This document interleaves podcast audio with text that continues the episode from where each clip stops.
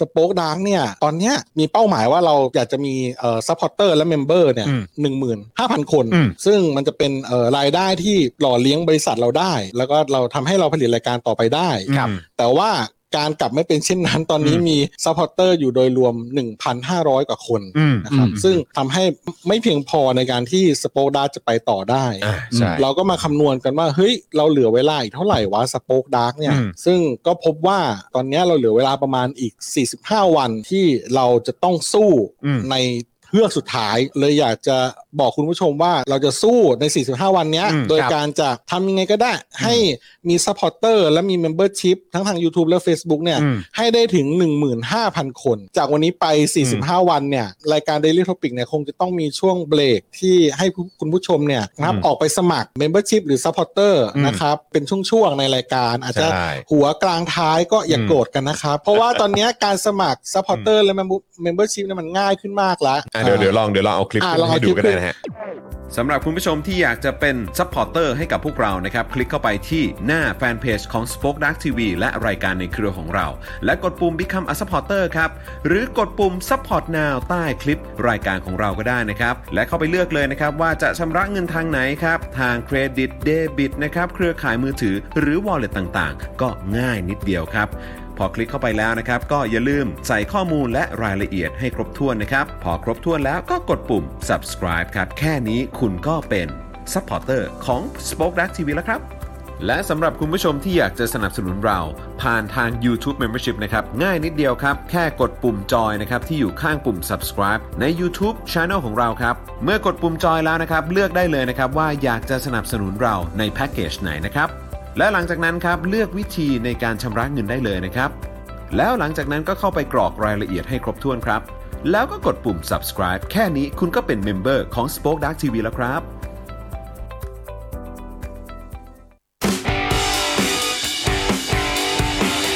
Daily t o p i c กกับจอห์นวินยู สวัสดีครับ ต้อนรับทุกท่านนะครับ เข้าสู่ Daily Topics Exclusive ของเราในวันนี้นะครับ ประจำวันที่ 14 กันยายน 2564 นะครับ อยู่กับผมจอมินยูนะครับ และแน่นอนครับ วันนี้มารออยู่แล้วนะครับ มีคุณผู้ชมบอกว่าโอ้โหวันนี้อาจารย์เข้าคลาสเลทนะเนี่ยนะฮะต้อนรับนะครับ อาจารย์วินัยวงศ์สุรวัตรนะครับ สวัสดีครับ สวัสดีครับสวัสดีครับนะฮะ มีคนทักเข้ามาว่าโอ้โหวันนี้อาจารย์เข้าคลาสเลทเออนะฮะมันเกิดอะไรขึ้นนะฮะแต่ว่าวันนี้นะครับมีข่าวดีก็คือว่ามีชื่อตอนนะอ่านนะครับนะชื่อตอนของเราก็เป็นเรื่องราวที่คุณผู้ชมอะถามเข้ามานะครับตั้งแต่ตอนสัปดาห์ที่แล้วเนาะอ่าสองสัปดาห์ที่เอ้ยแล้วสองสองสัปดาห์ที่แล้วนะครับที่ถามว่าเอ่อบริโภคนิยมกับเอ่อ วัตถุนิยมมันต่างกันยังไง มันเหมือนกันหรือเปล่านะครับ วันนี้อาจารย์วินัยก็เลยบอกว่างั้นเดี๋ยวเรามาคุยกันเรื่องนี้เลยละกันทำกันบ้านมา ใช่ใช่นะครับนะฮะแล้วก็แน่นอนนะครับเอ่อดูแลการไลฟ์ของเราแล้วก็ร่วมจัดรายการไปกับเราด้วยนะครับอาจารย์แบงค์มองบนถอนในใจไปพลางๆนะครับ สวัสดีครับ สวัสดีอาจารย์แบงค์ด้วยนะครับนะฮะคุณธนุพงศ์นะฮะบอกว่ายอดเท่าไหร่แล้วครับพี่จอนผมช่วยเท่าที่ช่วยได้เลยครับ เป็นหนึ่งใน 15,000 แล้ว ขอบคุณมากนะครับขอบคุณครับนะฮะวันนี้ก็ที่อัปเดตอยู่ที่ประมาณ เท่าไหร่นะฮะ4,000 4,259 4,259นะครับโอ้โหแล้วก็ขยับนะเนี่ย ใช่นะครับ แล้วก็เมื่อสักครู่นี้ก็มีคุณผู้ชมก่อนเข้ารายการนะฮะก่อนที่รายการของเราจะเริ่มก็มีคุณผู้ชมสมัคร member เพิ่มเติมเข้ามาด้วยนะครับ โอ้ยอดมากขอบคุณก็อยากจะมากขอนะครับกราบขอบพระคุณนะครับ แล้วก็ยังไงเอ่ออาจารย์แบงค์อย่าลืมเอ่อช่วยช่วยเอาขึ้นให้ด้วยเนาะนะครับนะฮะสวัสดีคุณกุลพิพิธด้วยนะครับ บอกว่าสวัสดีค่ะ support ทั้ง Daily Topic และ Spoke Dark เลยค่ะ โอ้โห ขอบคุณมากนะครับนะฮะเอิ่มอ๋อไลฟ์หลายช่องนึกว่าลงคลิปพร้อมกันนะครับคุณ Mr. Bunny นะครับอ่าใช่ก็ไลฟ์ในหลายช่องทาง เพราะว่าก็ไหนๆก็คือเรามีคุณผู้ชมที่ติดตามอยู่ในหลายช anel ของเราอ่าอ่าเพราะว่าคือคือเมื่อก่อนเนี่ยเอิ่มตอนช่วงที่เราทำเอ่ออินเทอร์เน็ตทีวีใช่ไหมเราก็ใช้เวลา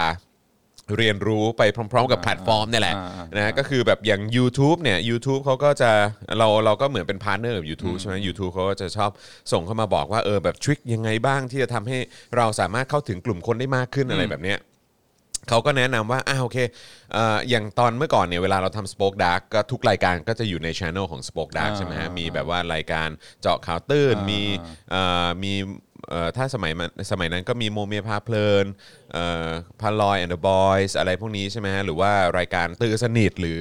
รายการหรือคลิปความรู้อะไรของเราอย่างเงี้ยก็คือรายการเหล่านี้ก็คือจะอยู่ในช anel ของ Spoke Dark อย่างเดียว แต่พอเวลาผ่านไปเนี่ยทาง YouTube หรือว่า Facebook เนี่ยเขาก็จะมาให้คำแนะนำเออบอกว่าเฮ้ยจริง ๆ ถ้าอยากจะเข้าถึงกลุ่มคนดูของคุณมากขึ้นเนี่ยก็ทำช่องแยกไปเลยอ่าของแต่ละต้องแยกรายการอ่ามันจะได้เข้าถึง target group ของคุณได้ได้เป๊ะมากยิ่งขึ้นอ่าอ่าเพราะถ้าเกิดเอาทุกอย่างเนี่ยมารวมไว้ในช่องเดียวเนี่ยอ่าบางทีคนก็สับสนไงคนก็ไม่สนใจหลายอย่างเออคนก็ไม่คนก็แบบสับสนไงว่าอ้าวอะไรอะมีรายการอะไรบ้างแล้วรายการนี้ฉันสนใจรายการนี้ฉันไม่สนใจเนี่ยก็เลยต้องแยกออกไปหลายช่อง เพราะฉะนั้นก็จะมีช่องอย่างเจาะข่าวตื้น ช่องอย่าง Daily Topics ช่องอย่าง เอ่อเนี่ยแบบสปอคดักแยกไปอะไรแบบเนี้ยมันก็จะมีหลากหลาย ตอนนี้ก็เลยรู้สึกว่าเฮ้ยก็ไหนๆก็ไหนๆเราไลฟ์กันอยู่แล้ว แล้วก็คุณผู้ชมของเราก็ชอบติดตามใน Spoke Dark ด้วยเหมือนกันก็เลยแชร์ไปที่ Spoke Dark ด้วยเหมือนกันครับโอ้ดีนะมีการโคชชิ่งแล้วก็ให้ใช่คำแนะใช่นำใช่อ่าอือฮึแล้วก็ถ้าเกิดว่าคนสนใจหลายช่องทางก็สามารถลิงก์กันได้ใช่ไหมใช่ครับใช่ถ้าสมใช่มติใช่ว่าอืมอ่าดู เจาะข่าวตื้นแล้วก็อันอื่นได้ขึ้นมาโอ้ชอบใจก็สมัครอันนี้ด้วยใช่ใช่ใช่ซึ่งก็คือเจาะข่าวตื้นก็เป็นเป็นเอ่อ สไตล์หนึ่งใช่ไหมฮะถ้าอยากได้ความรู้แบบอ่าสุภาพสุภาพเรียบร้อยน่ารัก ก็ไปดูคลิปความรู้จากสป o อ e ดาร์กได้เออนะฮะก็หรือว่าอยากจะฟังข่าวแบบเอ่อสบายๆชิวๆเหมือนคนนั่งเมาส์กันอ่าก็มาดู Daily Topics อ่าอะไรแบบเนี้ยเออก็มีหรือว่าอยากก็มีให้เลือกเยอะฟังอารวาสก็อะอยากฟังอารวาสอยากฟังอาจารย์วินัยเกี่ยวเรื่องของเศรษฐศาสตร์ หรือว่าอะไรแบบเนี้ยก็มาฟังอาจารย์วินัยได้ยอดนะครับนะฮะสวัสดีคุณผู้ชมทุกๆท่านด้วยนะครับ เดี๋ยวเราจะรอคุณผู้ชมเข้ามาเพิ่มเติมอีกสักนิดหนึ่งนะครับ แล้วเดี๋ยวเราจะเริ่มต้นรายการนะครับ คุณพันช์บอกว่าได้ได้ความรู้อ๋อ YouTube 101 ด้วยครับผมนะฮะก็เอามาแนะนำนะครับ คุณนัทกรเอ่อคุณนัทกรใช่ไหมบอกว่าจัดให้ทาง Facebook และ YouTube นะครับโอ้โหขอบคุณคุณนัทกรมากเลยนะครับแปลว่าเป็นทั้ง member ด้วยแล้วก็เป็นทั้ง supporter ด้วยขอบคุณด้วยนะครับ คุณ Friendly Lamb บอกว่ายินดีกับ 3 แต้มแรกด้วยจ้าอ่าสามแต้มแรกแล้วก็ประตูแรกด้วยนะเออครับผม อันนี้คือมาแสดงความยินดีกับเอ่อเด็กนอน2คนใช่ไหมฮะเด็กปืน2คนนะครับแต่ว่าเออจากบ๊วยขึ้นมาเป็นที่ 16 เลยนะ ไม่ใช่กระโดดขึ้น3 3ลำดับทีเดียว ครับผม เออ ก็ เอิ่มต้องให้เวลามั้งไม่รู้เพราะว่าคือคือก็ต้องยอมรับนะว่าแมนเชสเตอร์ยูไนเต็ดนี่ก็เป็นแรงบันดาลใจให้กับพวกเรานะฮะในในในประเด็นที่ว่า แบบโซลชาไงอ่าโซลชาใช่ไหมอ่าก็ใช้เวลาอ่าอยู่พักใหญ่อ่าใช่ไหมแล้วก็ต้องค้นหาความลงตัวของตัวเองอะไรแบบเนี้ยเออนะครับจนตอนนี้ก็ดูดีนะ ตอนนี้ดูดีนะเอ่อลิเวอร์พูลก็เหมือนกันนะครับ เดี๋ยวแฟนหงส์จะน้อยใจนะครับเอ่อลิเวอร์พูลก็ถือว่าเป็นแรงบันดาลใจให้กับเอ่อต้องผมในฐานะใจเย็นกับท็อปหน่อยแฟนปืนนะอ่าเออนะครับผมไม่รู้ว่าเอ่อแฟนปืนคนอื่นเป็นหรือเปล่านะครับแต่ว่าสำหรับผมเนี่ยก็คือว่าดูลิเวอร์พูลนะฮะเป็นตัวอย่างเหมือนที่เล่าให้คุณปาล์มฟังแหละ ว่าอ้าวก็ลิเวอร์พูลก็ห่างแชมป์พรีเมียร์ลีกมาตั้งกี่ทศวรรษใช่ไหมเขายังเขายังรอได้เลยเออใช่ไหมเราก็เราก็คงต้องเป็นอย่างนั้นเหมือนกันออเป็นทีมกลางนะครับตารางไปสักพักหนึ่งเออครับผมตอนนี้ท้ายสิครับ ตอนนี้ช่วงท้ายๆแล้วมาฮะเออเราเรากลางๆตกมาท้ายๆมาฮะเออหนีตกชั้นใช่ไหมครับ เออนะฮะเอ่อคุณคาร์ลอสบอกว่าสู้สู้สู้ต่อไปครับ เอ่ออาร์เซนอลอ๋อครับผมนะฮะคุณพันช์บอกว่าอาจารย์วินัยหัวเราะอร่อยเลยค่ะ นะครับคุณไมเคิลสวนมิทานนท์บอกว่า 3 เม็ดเลยเออครับผม คุณโชว์บอกว่าอยากเห็นพี่จอมพี่โรซี่อาจารย์วินัยกับอาจารย์วัฒนามาออก Daily Topic พร้อมกันค่ะ ก็ก็เมื่อวานน่ะก็คุยกันในรายการตอนที่จัดรายการกับเอ่อครูทอมแล้วก็เอ่อพ่อหมอเนี่ยแหละนะครับ ก็เอ่อก็คุยกันบอกว่าเออถ้าเกิดว่า supporter ถึง 15,000 คนเนี่ย คือคือสามารถมากกว่านั้นก็ได้นะครับ คือถ้าเกิดว่า 20,000 30,000 50,000แสนคนก็ดีครับนะฮะแต่ว่าตอนนี้เบื้องต้นคือที่ทำให้ที่ทำให้รายการของเรายังสามารถผลิตต่อไปได้เนี่ยก็อยู่ที่ประมาณ 15,000 คนอ่าใช่ไหมฮะเพราะฉะนั้นก็คือถ้า 15,000 คนเนี่ยเราก็จะทำเป็นเทปพิเศษอ่าเออใช่ใช่นะครับต้องมีเราก็จะทำเป็นเทปพิเศษ อ่าฉลองใช่ ขอบคุณครับ แฟนๆหน่อย นะเพราะฉะนั้นสตูดิโอห้องนี้ก็จะแน่นนิดนึงอ่านนะครับก็จะมีเก้าอี้มาเพิ่มอีกตัวหนึ่งนะครับเป็น 4 ตัวแล้วก็เดี๋ยวจะนั่งคุยกันพร้อมกัน 4 คนอ่านะครับแล้วก็ถ้าเกิดมัน work เออถ้าเกิดมัน work ก็ไม่แน่อาจจะทำแบบเดือนละครั้งไหมหรือว่าเอออะไรแบบเนี้ยเออนะครับอาจจะ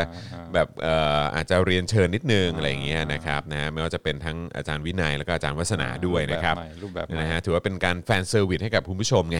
เออนะครับอุตส่าห์สนับสนุนเราขนาดนี้นะครับนะฮะขอบคุณคุณเอ่อคุณรันด้วยนะฮะใช่ไหมฮะคุณรันนะครับนะฮะเป็น member ใหม่ของเราด้วยนะครับคุณคาร์ลอส นะครับบอกว่าขอให้คุณจอมและเจาะข่าวตื้นได้ไปต่อนะครับ ตามมานานและ support แล้วขอบคุณมากเลยนะครับยอดมากนะฮะก็เดี๋ยวพรุ่งนี้ก็จะมีถ่ายเจาะข่าวตื้นครับนะฮะเดี๋ยวพรุ่งนี้ก็จะมีถ่ายเจาะข่าวตื้นตอนใหม่ด้วยก็เดี๋ยวติดตามกันได้นะครับก็น่าจะแซบเช่นเคยนะครับมีอะไรให้ติดตามด้วย คุณธรรมนูญถามว่าวันนี้อีกสักครู่เนี่ยคุยหัวข้ออะไรครับนะฮะก็อันนี้ต่อเนื่องมาจากเอ่อเมื่อตอน 2 สัปดาห์ที่แล้วที่อาจารย์วินัยมาอยู่กับเราเนี่ยนะครับก็คือเอ่อเราคุยกันว่าเอ่อ คือมีคุณผู้ชมถามเข้ามานะครับว่าเออเอ่อบริโภคนิยมกับเอ่อวัตถุนิยมเนี่ยมันเหมือนกันไหมหรือว่ามันต่างกันอย่างไรนะครับอาจารย์วินัยก็บอกอืมโอเคก็ก็พอจะรู้ definition แหละ แต่ว่าเดี๋ยวเดี๋ยวเพื่อความชัวร์เพื่อความชัวร์ขอไปเดี๋ยวทำการบ้านไปทำกันบ้านมานะครับดีกว่า ซึ่งทีแรกก็คิดว่าเออเดี๋ยวสงสัยก็คงมาคุยมาอธิบายอ่าเฉยๆแหละนะครับแต่ว่าเอ้าอาจารย์วินัยบอกว่างั้นวันนี้เป็นชื่อตอนนี้เลยละกันนะครับนะเพราะว่าชื่อตอนนี้เอ้ยเพราะว่าเออก็ดูเหมือนว่าจะมีข้อมูลมาเล่าให้ฟังเพียบเลยอ่าอ่านะครับ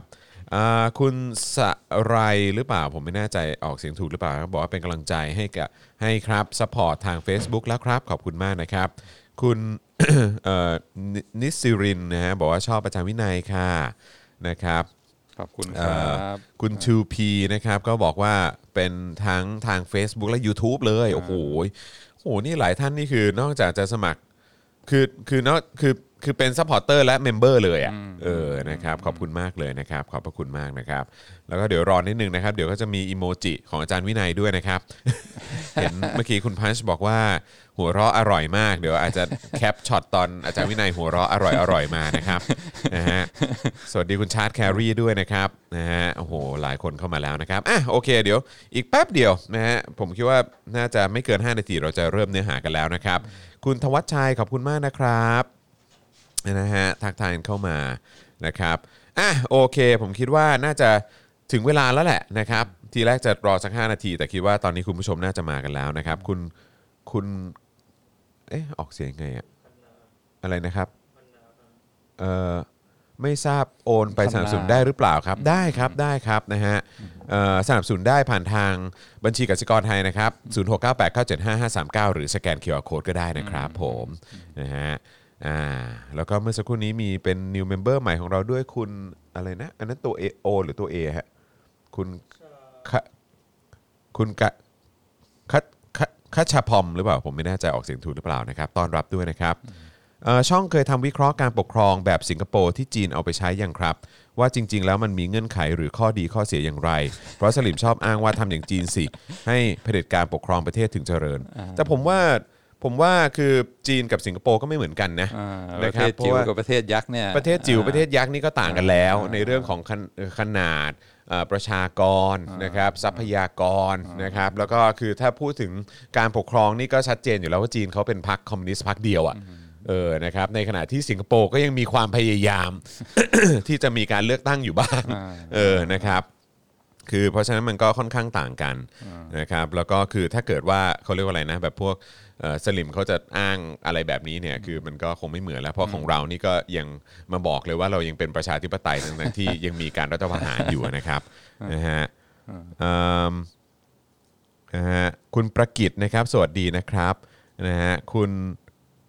เอ่อสภาพเท่ากับรายการอ๋อครับผมขอบคุณนะครับเอิ่ม โอ้โห คุณคุณพิพิธบอกว่าเป็นกำลังใจให้ Spoke Dark ค่ะ โอนให้ 599.99 ค่ะโอ้โหขอบคุณนะครับคุณวิพิธนี่แบบว่าทั้งนะฮะจัดหนักเลยอะทั้งเมมเบอร์ทั้งแบบว่าครับผมโอนนะครับต้องอืมขขออบบคุณคุณมากนะครับนะเป็นครับแม่ยกตัวจริงนะครัแม่บยกตัวจริงครับนะฮะคุณเวสชาวนะครับบอกว่าตัดสินใจสมัคร Membership ตอนที่ฟัง e x c l u s i v e อาจารย์วินัยครั้งแรกและไม่เคยผิดหวังในในรายการนี้เลยค่ะ โอ้โอ้โหยขอบคุณมากนะครับอ่าขอบคุณมากๆนะฮะ คุณมนทิราบอกว่าช่วยใส่เลขบัญชีในคอมเมนต์ปักหมุดหน่อยค่ะอ๋อโอเคได้ครับ เดี๋ยวปักหมุดให้นะครับผมขอบพระคุณมากเลยนะครับนะยังไงเดี๋ยวฝากฝากพี่ดำฝากอาจารย์แบงค์หน่อยละกันนะครับนะฮะอาจจะอาจจะเซตไว้เป็นปักหมุดไว้ไว้สักครู่ก็ได้ครับนะฮะสำหรับคุณผู้ชมจะได้ติดตามกันได้นะครับอะโอเคนะครับ แล้วก็เดี๋ยวก่อนเข้ารายการของเรา โอเคเดี๋ยวเดี๋ยวเราเราเข้าเนื้อหากันเลยดีกว่านะครับนะเพราะว่าคือตอนทีแรกคิดว่าจะรอสัก 11โมงนะครับแต่ว่าตอนนี้ผมคิดว่าคุณผู้ชมเริ่มเข้ามาแล้ว แล้วก็รอกันแล้วนะครับอะวันนี้เราจะมาคุยกันในประเด็นที่ค้างคาไว้ตั้งแต่สัปดาห์ก่อนนะครับก็คือเรื่องของเอ่อบริโภค materialism เออกับ consumerism เออครับผมบริโภคนี่เออ อะไรนะวัตถุนิยมกับบริโภคนิยม บริโภคนิยมใช่ครับ อันนี้เป็นการบ้านที่ได้มาจากคราวที่แล้วครับจากคุณผู้ชมนะครับอืมก็จั่วหัวไว้ครับว่าจะเริ่มพูดเรื่องอะไร แต่ว่าจะพูดได้ถึงชั่วโมงหรือเปล่านี้ก็นั่นไงไม่แน่ใจแล้วกำลังเสียวอยู่นะครับว่าจะมีช่วงช่วงจะดริฟต์ไปเรื่องอื่นเป็นอ่าแล้วแต่ช่แล้ววงแต่จังหวะช่วงจอนลองคิดหรือเปล่านะครับนะฮะเมื่อวานนี้มีคุณผู้ชมตั้งตั้งคือเข้าใจว่าน่าจะเป็นคุณมุกมั้งคุณมุกเป็นคุณผู้ชมเออเป็นเป็นเออเป็นเป็นผู้สื่อข่าวนะฮะแล้วก็เป็นเป็นผู้ติดตามรายการของเราเป็นประจำด้วยคุณมุกก็มาบอกว่าอ๋อมันมีชื่อช่วงแล้วแหละ ชื่อช่วงจอนลองคิดนะฮะก็คืออาจารย์วินัยก็จะโยนคำถามมาให้ผมคิดนะฮะทั้งที่สดๆนะไม่มีแล้วการเตรียมแล้วก็ไม่มาก่อนมีการเตรียมไม่มีการโอ้ยไม่ไม่ไม่บอกอะไรล่วงหน้ากันเลยนะครับนะฮะเออนะฮะก็อาจจะมีช่วงจอลองคิดเกิดขึ้นในวันนี้นะครับเดี๋ยวรอติดตามแล้วกัน อันนี้คือเสน่ห์ของพอดแคสต์ไงใช่ไหมฮะคือต้องมีโดยเฉพาะการไลฟ์เนี่ยเป็นต้องมีอะไรที่ไม่ไม่ไม่คาดคิดมาก่อน จะได้เห็นปฏิกิริยาแบบสดจิตใจทำด้วยอะไรเอออะโอเคงั้นเราจะเริ่มต้นยังไงดีครับ กับประเด็นอ่าวัตถุนิยมและบริโภคนิยมครับๆอ่าก็มัน มามาจากอ่าเป็นเป็นอิซึมต่างๆใช่ไหมจอห์นครับอิซึมใช่ไหมอิซึมคืออย่างเช่นว่า capitalism อ่าคือทุนนิยมครับใช่ไหม socialism อ่า socialism ก็สังคมนิยมครับครับอ่าอันนี้ก็อ่า consumerism ก็คือบริโภคนิยมอ่าแล้วก็อ่า materialism ก็คือวัตถุนิยมครับอ่าครับก็อ่า สนใจ เพราะว่าอิซึมต่างๆก็คือว่าอ่านิยมอะไรอ่าเห็นว่าอะไรเป็นเรื่องสำคัญก็เลยพยายามกลับไปทำความเข้าใจ เพราะว่าอย่างว่าได้กันบ้านมาก็ไม่อยากรีบตอบอย่างรวดเร็วอะครับผม หลักๆก็อืม consumerism บริโภคนิยมก็คือเป็นแนวคิดที่ว่าอืมการที่เราได้อ่าบริโภค มากขึ้น สังคมที่อ่าทุกวันมีการบริโภคมากขึ้นครับอ่าก็ทั้งบริโภคสินค้าและบริการก็เป็นเรื่องที่ดีอืมยิ่งบริโภคมากก็ถือว่าอ่าสังคมก็มีความก้าวหน้าครับเพราะฉะนั้นการอ่าอ่าเน้นการที่จะอ่ามีอ่าสินค้ามีบริการให้ประชาชนทั่วไปได้บริโภคมากขึ้นเนี่ยก็ก็ถือเป็นสิ่งที่ดีครับ ซึ่งอันนี้ก็ตรงตามความคิดทางหลักเศรษฐศาสตร์ใช่ไหมเพราะว่า ถ้าจะบริโภคมันก็ต้องมีการผลิตอืมครับแล้วก็การผลิตก็คือ production ใช่ไหม production ก็อย่างเช่นที่บอกว่าประเทศไหนอ่ารวยประเทศไหนประสบความสำเร็จก็ดูที่ GDP ก็คืออ่า gross domestic product ครับผมก็คือยิ่งผลิตได้มากเท่าไหร่ ก็อ่ายิ่งมีสินค้าบริการให้บริโภคได้มากขึ้นครับสามารถสามารถไปแลกเปลี่ยนค้าขายกับต่างประเทศส่งออกแล้วก็ได้ สินค้าและบริการที่ผลิตภายนอกประเทศกลับเข้าเข้ามามาอ่าครับในประเทศเป็นเป็นการตอบแทน เพครัราะบฉะนั้นก็มีการซื้อขายแลกเปลี่ยนเศรษฐกิจเติบโต ยิ่งบริโภคมากก็ก็ถือเป็นเรื่องที่ดีครับอืมซึ่งก็ตามหลักนักเศรษฐศาสตร์ก็ต้องบอกเออมันก็ฟังดูเข้าท่าอ่าซึ่งถ้าดูว่าประเทศทั้งหลายทั่วโลกที่อย่างง่าย ๆ ตอนเนี้ยที่ถ้าไปดูแรงค์การเอ่อบริหารจัดการเกี่ยวกับเรื่องโควิดครับอ่าว่าประเทศไหนสามารถที่จะกลับมาแล้วก็บริหารอ่า ไม่ให้เศรษฐกิจไม่ให้คุณภาพชีวิตของประชาชนพังมากเกินไป พวกระดับ top ๆใน list ก็เป็นประเทศที่ถือว่ามี GDP ต่อหัว per capita สูงๆ ทั้งนั้นครับท็อปผมนี่แบบว่าประเทศรวยๆ ทั้งนั้น ครับผมครับผมซึ่งก็ไม่อยากคิดเลยนะครับว่าประเทศไทยอยู่อันดับเท่าไหร่ ค่อนข้างค่อนข้างหลังท้ายเราเราก็เราก็รายงานอัปเดตอยู่เป็นประจำนะครับนะฮะแต่ว่าก็ยังดูไม่ค่อยขึ้นสักเท่าไหร่อืมแล้วก็ไม่ว่าจะดูทางด้านไหนใช่ไหมดูว่าอ่า life expectancy ต้องการจะอ่าคนโดยเฉลี่ยในสังคมนี่จะมีอายุสักกี่ปีก่อนที่จะตายอ่าหรือว่าจะดูอ่าระดับการศึกษา หรือว่าจะดูอ่าสิทธิความเท่าเทียมระหว่างเพศครับหรือว่าจะดูความพึงพอใจในชีวิต life satisfaction ก็คือไปถามคนนะฮะชีวิตคุณ happy ไหมหนึ่งถึงสิบ happy แค่ไหน ก็ก็เห็นว่ามันสอดคล้องกับกับเรื่องอา GDP ต่อหัวทั้งนั้น เพราะฉะนั้นถ้าตอบตามหลักเศรษฐศาสตร์ก็ ต้องบอกว่า consumerism ก็เป็นอะไรที่นักเศรษฐศาสตร์เรียกว่าต่ำทับเออก็คือเห็นเห็นเห็นเออเห็นชอบด้วยก็ก็ถือว่ารับได้ไลค์อ่าไลค์กดไลค์อ่ากดไลค์ค์เออกดไลค์คือต้องพยายามหน่อยเพราะว่าครับรู้สึกว่าตั้งแต่มาคุยกับจอนมาเนี่ย เวลาครับเล่าอะไรฟังจอนก็บอกแล้วเอ่อแล้ววิว่ามันดีไหมอันเนี้ยแล้วก็อ่าธรรมเนียมที่ผ่านมาคือก็ไม่ค่อยยอมตอบเท่าไหร่อ่าว่าดีใช่ไม่ดีใช่ใช่ไหมใช่แต่คนนี้อ่าฮะก็ต้องอ่าแต่ตอบก็งลงตอบในฐานะนักเศรษฐศาสตร์คือเอ่อบริโภค การบริโภคยิ่งเยอะเท่าไหร่ก็ยิ่งดีอืมบริโภคนิยม อันนี้ก็เออคือว่าอ่าอ่าสังคมโดยรวมถ้ายิ่งมีการบริโภคมากขึ้นอืมเป้าหมายคือว่าสามารถอ่ามีสินค้าบริการที่บริโภคมากขึ้น เรื่อยๆ ก็ทำให้อ่าชีวิตดีขึ้นอืมเป็นสิ่งที่น่านิยมเป็นอะไรที่ควรจะอ่าเป็นเป็นเป้าหมายอย่างหนึ่งครับนั่นคือครับอ่าการบริโภคเป็นสิ่งที่ดีอืมอืมอา ลองลองเทียบกับอะไรนะวัตถุนิยมครับอ่าวัตถุนิยมมันต่างกันยังไง วัตถุนิยมนี่ก็ก็คือว่าความเชื่อที่อันนี้อาจจะเป็นเรื่องเกี่ยวกับส่วนส่วนบุคคลมากกว่าส่วนสังคมอืมว่าการเป็นเจ้าของอะไรต่างๆเนี่ยมันก็อ่าเป็นอ่าสาเหตุที่ทำให้เกิดความสึกความสุขความพึงพอใจในชีวิตอืมอืมคือยิ่งเป็นเจ้าของ อะไรมากขึ้นเท่าไหร่เนี่ยอ่า possession มากขึ้นเท่าไหร่ ก็จะทำให้มีความสุขมากยิ่งขึ้นอืมซึ่งก็เป็นเรื่องของของวัตถุใช่ไหมครับเพราะว่า material วัตถุเนี่ยมันแบบว่าเอาว่าก็ทุกอย่างก็เป็นวัตถุก็อธิบายได้ด้วยอืมด้วยวัตถุทั้งนั้น เพราะฉะนั้นยิ่งมีเป็นเจ้าของเอ่อมากขึ้นเท่าไหร่ ก็ยิ่งทำให้มีมีความสุขมากยิ่งขึ้นเท่านั้นอืมซึ่งก็มันเหมือนกับ มันเหมือนหรือต่างกับ บริโภคนิยมยังไงอันนี้ก็ก็น่าคิดเหมือนกัน เพราะว่าคือถ้าบริโภคนิยมเนี่ยก็คืออ่าโอเค อย่างที่อาจารย์วินัยก็คือจะเน้นในเรื่องของการเป็นนักเศรษฐศาสตร์ ก็คือในมุมมองของนักเศรษฐศาสตร์เนี่ยก็จะมองว่าเออการบริโภคเนี่ยมันก็จะเชื่อมโยงกับเรื่องของ GDP ด้วยใช่ไหมครับเรื่องของการผลิตเรื่องของอะไรต่างๆ ซึ่งมันก็ส่งผลที่ไม่ใช่เฉพาะแค่ในประเทศนั้น แต่ว่ามันก็ไอการที่บริโภคเยอะเนี่ยบางทีมันก็มีการเอ่อไปแลกเปลี่ยนสินค้าใช่การใช่เอ่อใช่ค้าขายอะไรต่างใช่ๆการหมุนใช่เวียนของเงินหรือต่างๆเนี่ยมันก็อ่ามีแบบค่าในในระดับ global มันก็มีด้วยเหมือนกันอืมซึ่งแต่ว่านทำให้คิดถึงเรื่องทุนนิยมเรื่องอาการลงทุนเรื่องเศรษฐกิจที่เจริญเติบโตใช่ไหมก็ครัมาบจากผมการบริโภอืมอ่าอืมแต่ว่าในขณะที่วัตถุนิยมเนี่ยมันมันน่าจะอิงกับใน part ของตัวแต่ละบุคคลมากกว่า ปัจเจกบุคคลมากกว่าหรือเปล่าฮะอืมคือว่าความสุขของฉันคือการได้เป็นเจ้าของเจ้าของต่ๆสิ่งนี้สิ่งนี้สิ่งนี้อะไรก็ว่ากันไปอ่าบางคนก็อาจจะชอบอ่า สะสมงานศิลปะอะไรเงี้ยอ่าถ้ามีรูปวาดอะไรต่างๆ ที่ครบชุดครบเซตก็อ่าทำให้ฟินมีความสุขอืมหรือว่าบางคนอาจจะอ่าชอบปลูกต้นไม้ เพราะฉะนั้นมีต้นไม้อะไรที่ตัวเองชอบมาเป็นเจ้าของก็ก็มีความสุข หรือว่าสะสมสแตมป์ครบชุดโอ้โหฟินมากคือมันความสุขมันมากมันไม่ได้เกี่ยวกับเรื่องของมูลค่าใช่ไหมฮะมันเกี่ยวไหมในมุมมองของ ของอาจารย์วินัยมันเกี่ยวกับมูลค่าไหมเพราะว่าคือหลาย ๆ ครั้งที่เวลาเราเห็นมีมันมีการวิพากษ์วิจารณ์กันในในโซเชียลหรือว่าในสังคมอะเนอะเออแบบเวลาคนแบบซื้อกระเป๋าแพงๆอะไรแบบเนี้ยเออแบบว่าต้องใช้นาฬิกา brand name หรูๆอ่า หรือว่าเออต้องแบบว่าใช้รถยนต์แบบว่าซุปเปอร์คาร์หรือว่ารถอะไรอย่างเงี้ยเออทั้งๆที่แบบว่าก็ดูดูแบบเรื่องของ เอ่อเรื่องของฐานะเรื่องของอะไรแบบนี้ด้วยอะไรเงี้ยเออแบบการการเอามาอวดการเอามา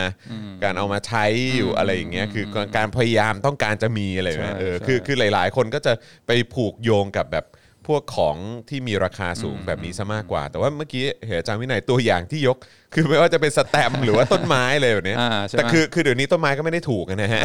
ต้นไม้แพงๆก็อ่าก็เยอะนะฮะอ่าอ่าไอ้พวกด่างๆ พวกอะไรอย่างเงี้ยก็อ่าเป็นหมื่นเป็นแสนก็มีเหมือนกันเนาะใช่ใช่ใช่เออใช่นะครับเห็นได้ข่าวบางต้นก็มีเป็นล้านก็มี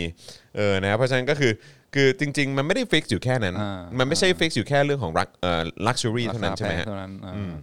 ก็ต่างคนก็มีรสนิยมที่ต่างกันไปครับครับ อืมก็ชอบของของสะสมชอบอะไรต่ออะไรชอบอ่าอ่าอะไรอะอ่าฟิกกง figure อะไรพวกเนี้ยอ่ายิ่ยิ่งมีของเล่นยิ่งมีอะไรเท่าไหร่ก็ยิ่งมีความสุขมากขึ้นเท่านั้นอ่าอ่าซึ่งก็เป็นเรื่องของปัจเจกไม่ได้ไม่ได้มีปัญหาอืมใช่ไหมถ้าทำให้มีความสุขก็ก็ครัมีบควาผมมสุขครับผมเพราะว่าลองไปอ่านดูเขาบอกว่า materialism ก็คือว่าทุกอย่างมันก็เป็น มันก็เป็น material มันก็เป็นวัตถุสิ่งของทั้งนั้นอ่าถ้าจะไปแบบสุดโต่งนะอ่าวัตถุนิยมก็คือว่าอ๋อทุกอย่างมันก็คือวัตถุทั้งนั้นแหละไอ้พวกอารมณ์ความรู้สึกอ่าอะไรทั้งหลายมันก็เกิดขึ้นจากเคมีในสมองซึ่งก็คืออ่าอ่าเซลล์ประสาทกระแสไฟฟ้าอ่าประจุไฟฟ้าในสมองประจุไฟฟ้าเคมงเคมี ซึ่งครับอธิบายได้ด้วยเรื่องของ material วัตถุทั้งนั้น เพราะฉะนั้นโลกทั้งหลายอะไรที่เกิดขึ้นนะความรู้สึกนึกคิด อะไรความรู้สึกเป็นตัวตนของเรา มันก็เกิดจากเอ่ออะอ่าอะตอมเกิดจากโมเลกุลในสมองที่มันทำปฏิกิริยากัน เพราะฉะนั้นมันก็วัตถุทั้งนั้นแหละอ่าแล้วก็ทำไมต้องไปรังเกียจคนที่เขาได้รับความสุขจากอ่าวัตถุสิ่งของของสะสมอะไรทั้งหลายของเขาก็เป็นก็เป็นเรื่องธรรมดาทุกอย่างมันก็วัตถุทั้งนั้นอ่าอันนี้ก็คือการการไปไปทางวัตถุนิยมแบบว่าสุดโต่งเออแต่ก็แปลกเนอะเพราะว่าโดยส่วนใหญ่แล้วเราก็จะไอ้คำว่าวัตถุนิยม ตั้งแต่จอนเกิดมาเนี่ยเออแบบคือจะรู้สึกว่าไอ้สิ่งไอ้เอ่อทัศนคติที่ได้รับเกี่ยวกับคำว่าวัตถุนิยมเนี่ยเออคือมันจะไปในทางลบอืมอืมซะส่วนใหญ่เนาะอืมอืมเออคือแบบว่าเหมือนแบบโอ้ยแบบว่าก็เนี่ยดูสิ ไม่หัดเก็บออม ไม่นู่นนั่นนี่มัวแต่ไปแบบเออเป็นพวกวัตถุนิยมเออมือถงมือถือก็ต้องเปลี่ยนทุกครั้งอะไรแบบเนี้ยเข้าใจว่าเหมือนแบบว่าที่เขาพูดกันแบบ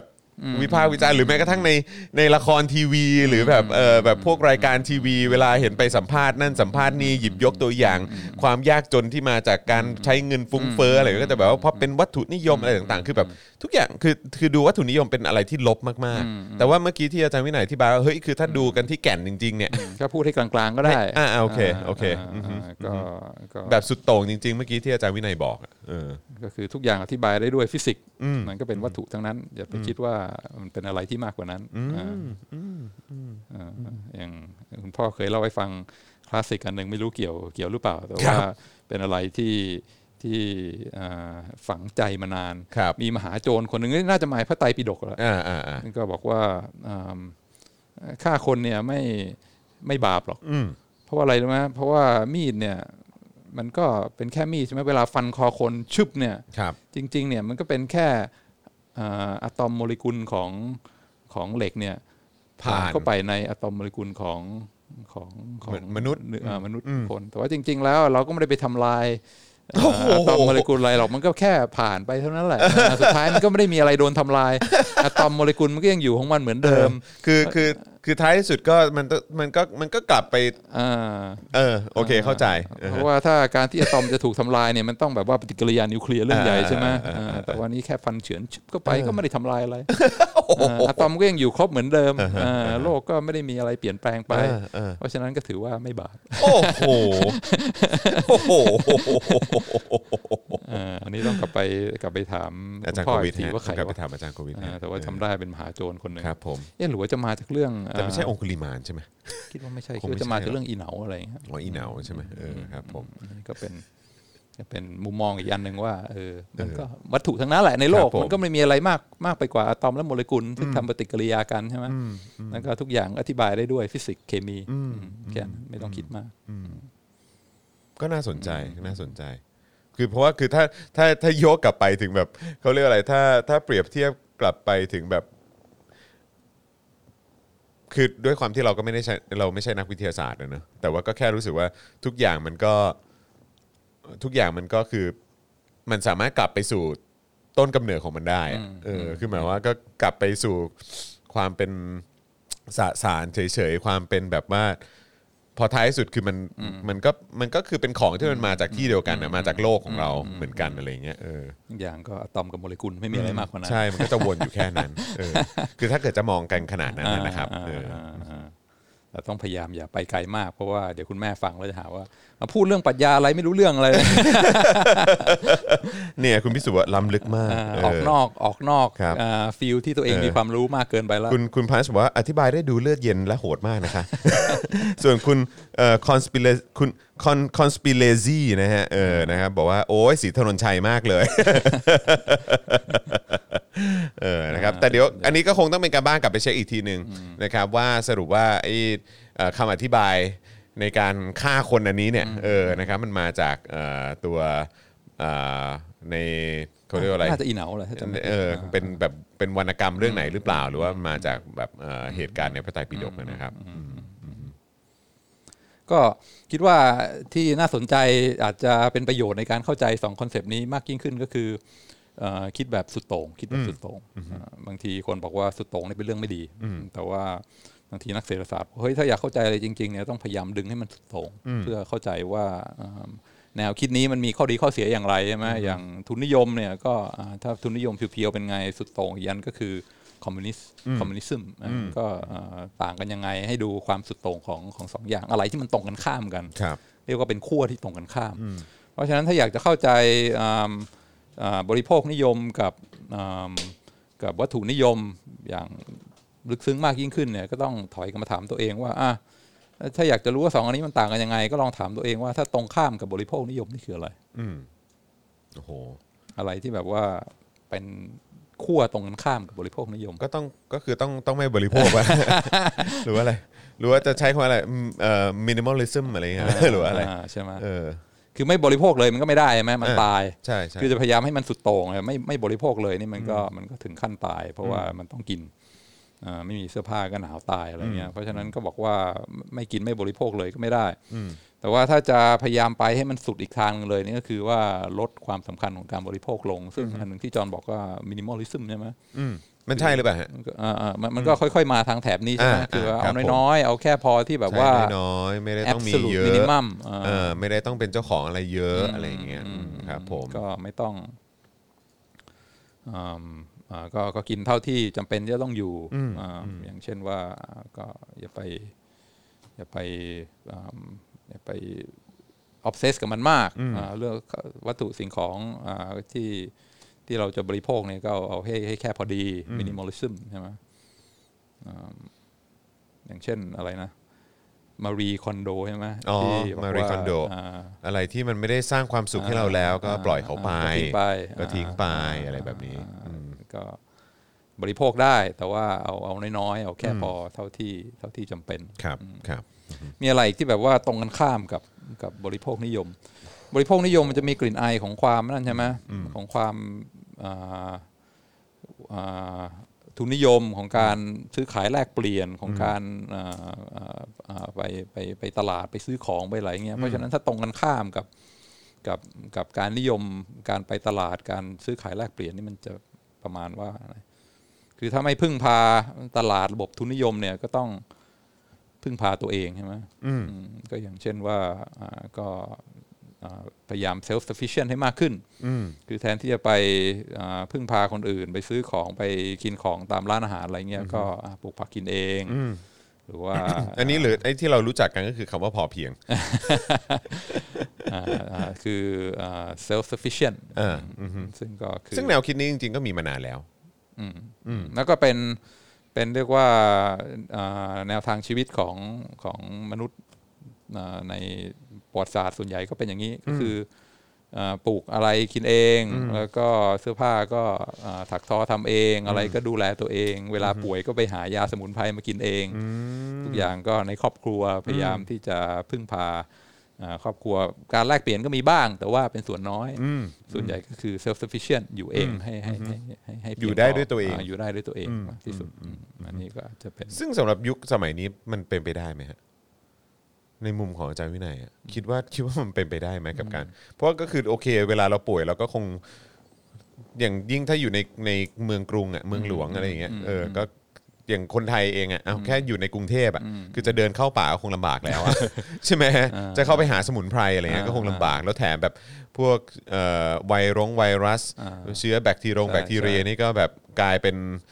แบบแข็งแกร่งแข็งแรงมากจนใช่สมุนไพรเอาไม่อยู่แล้วอะใช่เออใช่ต้องใช้ใช่แบบพวกยาปฏิชีวนะอะไรพวกนี้มาใช่ในการใช่รักษาละใช่ก็บอกได้คำเดียวว่าจน เออ ถ้าอยากจะอ่าพึ่งพาตนเองอย่างเดียว ยิ่งพึ่งพาคนอื่นน้อยเท่าไหร่ก็ตัวเองก็ยิ่งจนเพราะนั้นอายุสั้นแล้วก็ชีวิตมีแต่ความยากลำบาก เพราะฉะนั้นถ้าดูสุดโต่งอีกอันหนึงของบริโภคนิยมก็คืออ่า self sufficiency เนี่ยอ่าก็ก็อยู่ได้แต่ว่าก็จนอายุสั้น แล้วก็อ่าชีวิตก็คงอ่าลำบากมากเหมือนคนในอดีตก่อนที่จะมีปฏิวัติอุตสาหกรรมก็ไม่ต้องหวังอยู่ยาวมากอ่าเวลามีบาดแผลป่วยอะไร ยาปฏิชีวนะไม่มีก็ตายง่ายอ่าชีวิตก็สกปรกใช่ไหมเสื้อผ้าถ้าทำเองมันก็มีไม่กี่ชุดอ่าเวลาซักเวลาอะไรก็ไม่ค่อยมี เพราะฉะนั้นก็ใส่เสื้อผ้าเก่าๆเหม็น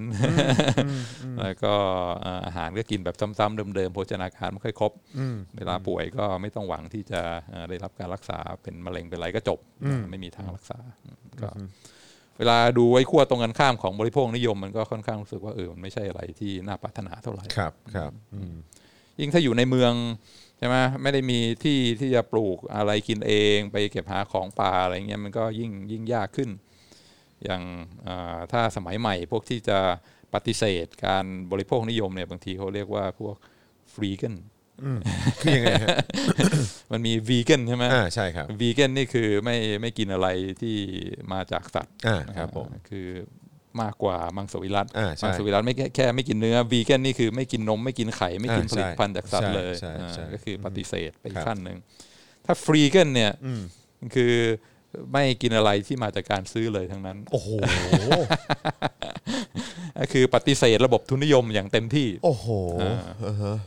ถ้าอยู่ในเมืองก็ใช้วิธีไปคุ้ยถังขยะเอาโอ้อ่าครับก็ผมคือว่าไอ้ระบบทุนนิยมไอ้ซูเปอร์มาร์เก็ตอะไรเนี่ยมันมีการ ทิ้งเออของที่หมดอายุอ่าหมดอายุเอะไรพวกเนี้ยต่าแล้วงก็ไม่อ่าสิ้นเปลืองอ่าทิ้งเพราะฉะนั้นของพวกเนี้ยยังใช้ได้อยู่ เพราะฉะนั้นก็ดำรงชีวิตอยู่ด้วยการไปคุยถังขยะอืมพวกสินค้าหมดอายุอะไรพวกเนี้ยก็ก็เอามาเอามาบริโภคซึ่งโอ้ก็ก็เป็นปรัชญาที่สุดโต่งอีกอันนึงครับใช่ไหมผมของของของบริโภคนิยม แต่ว่าพอเรา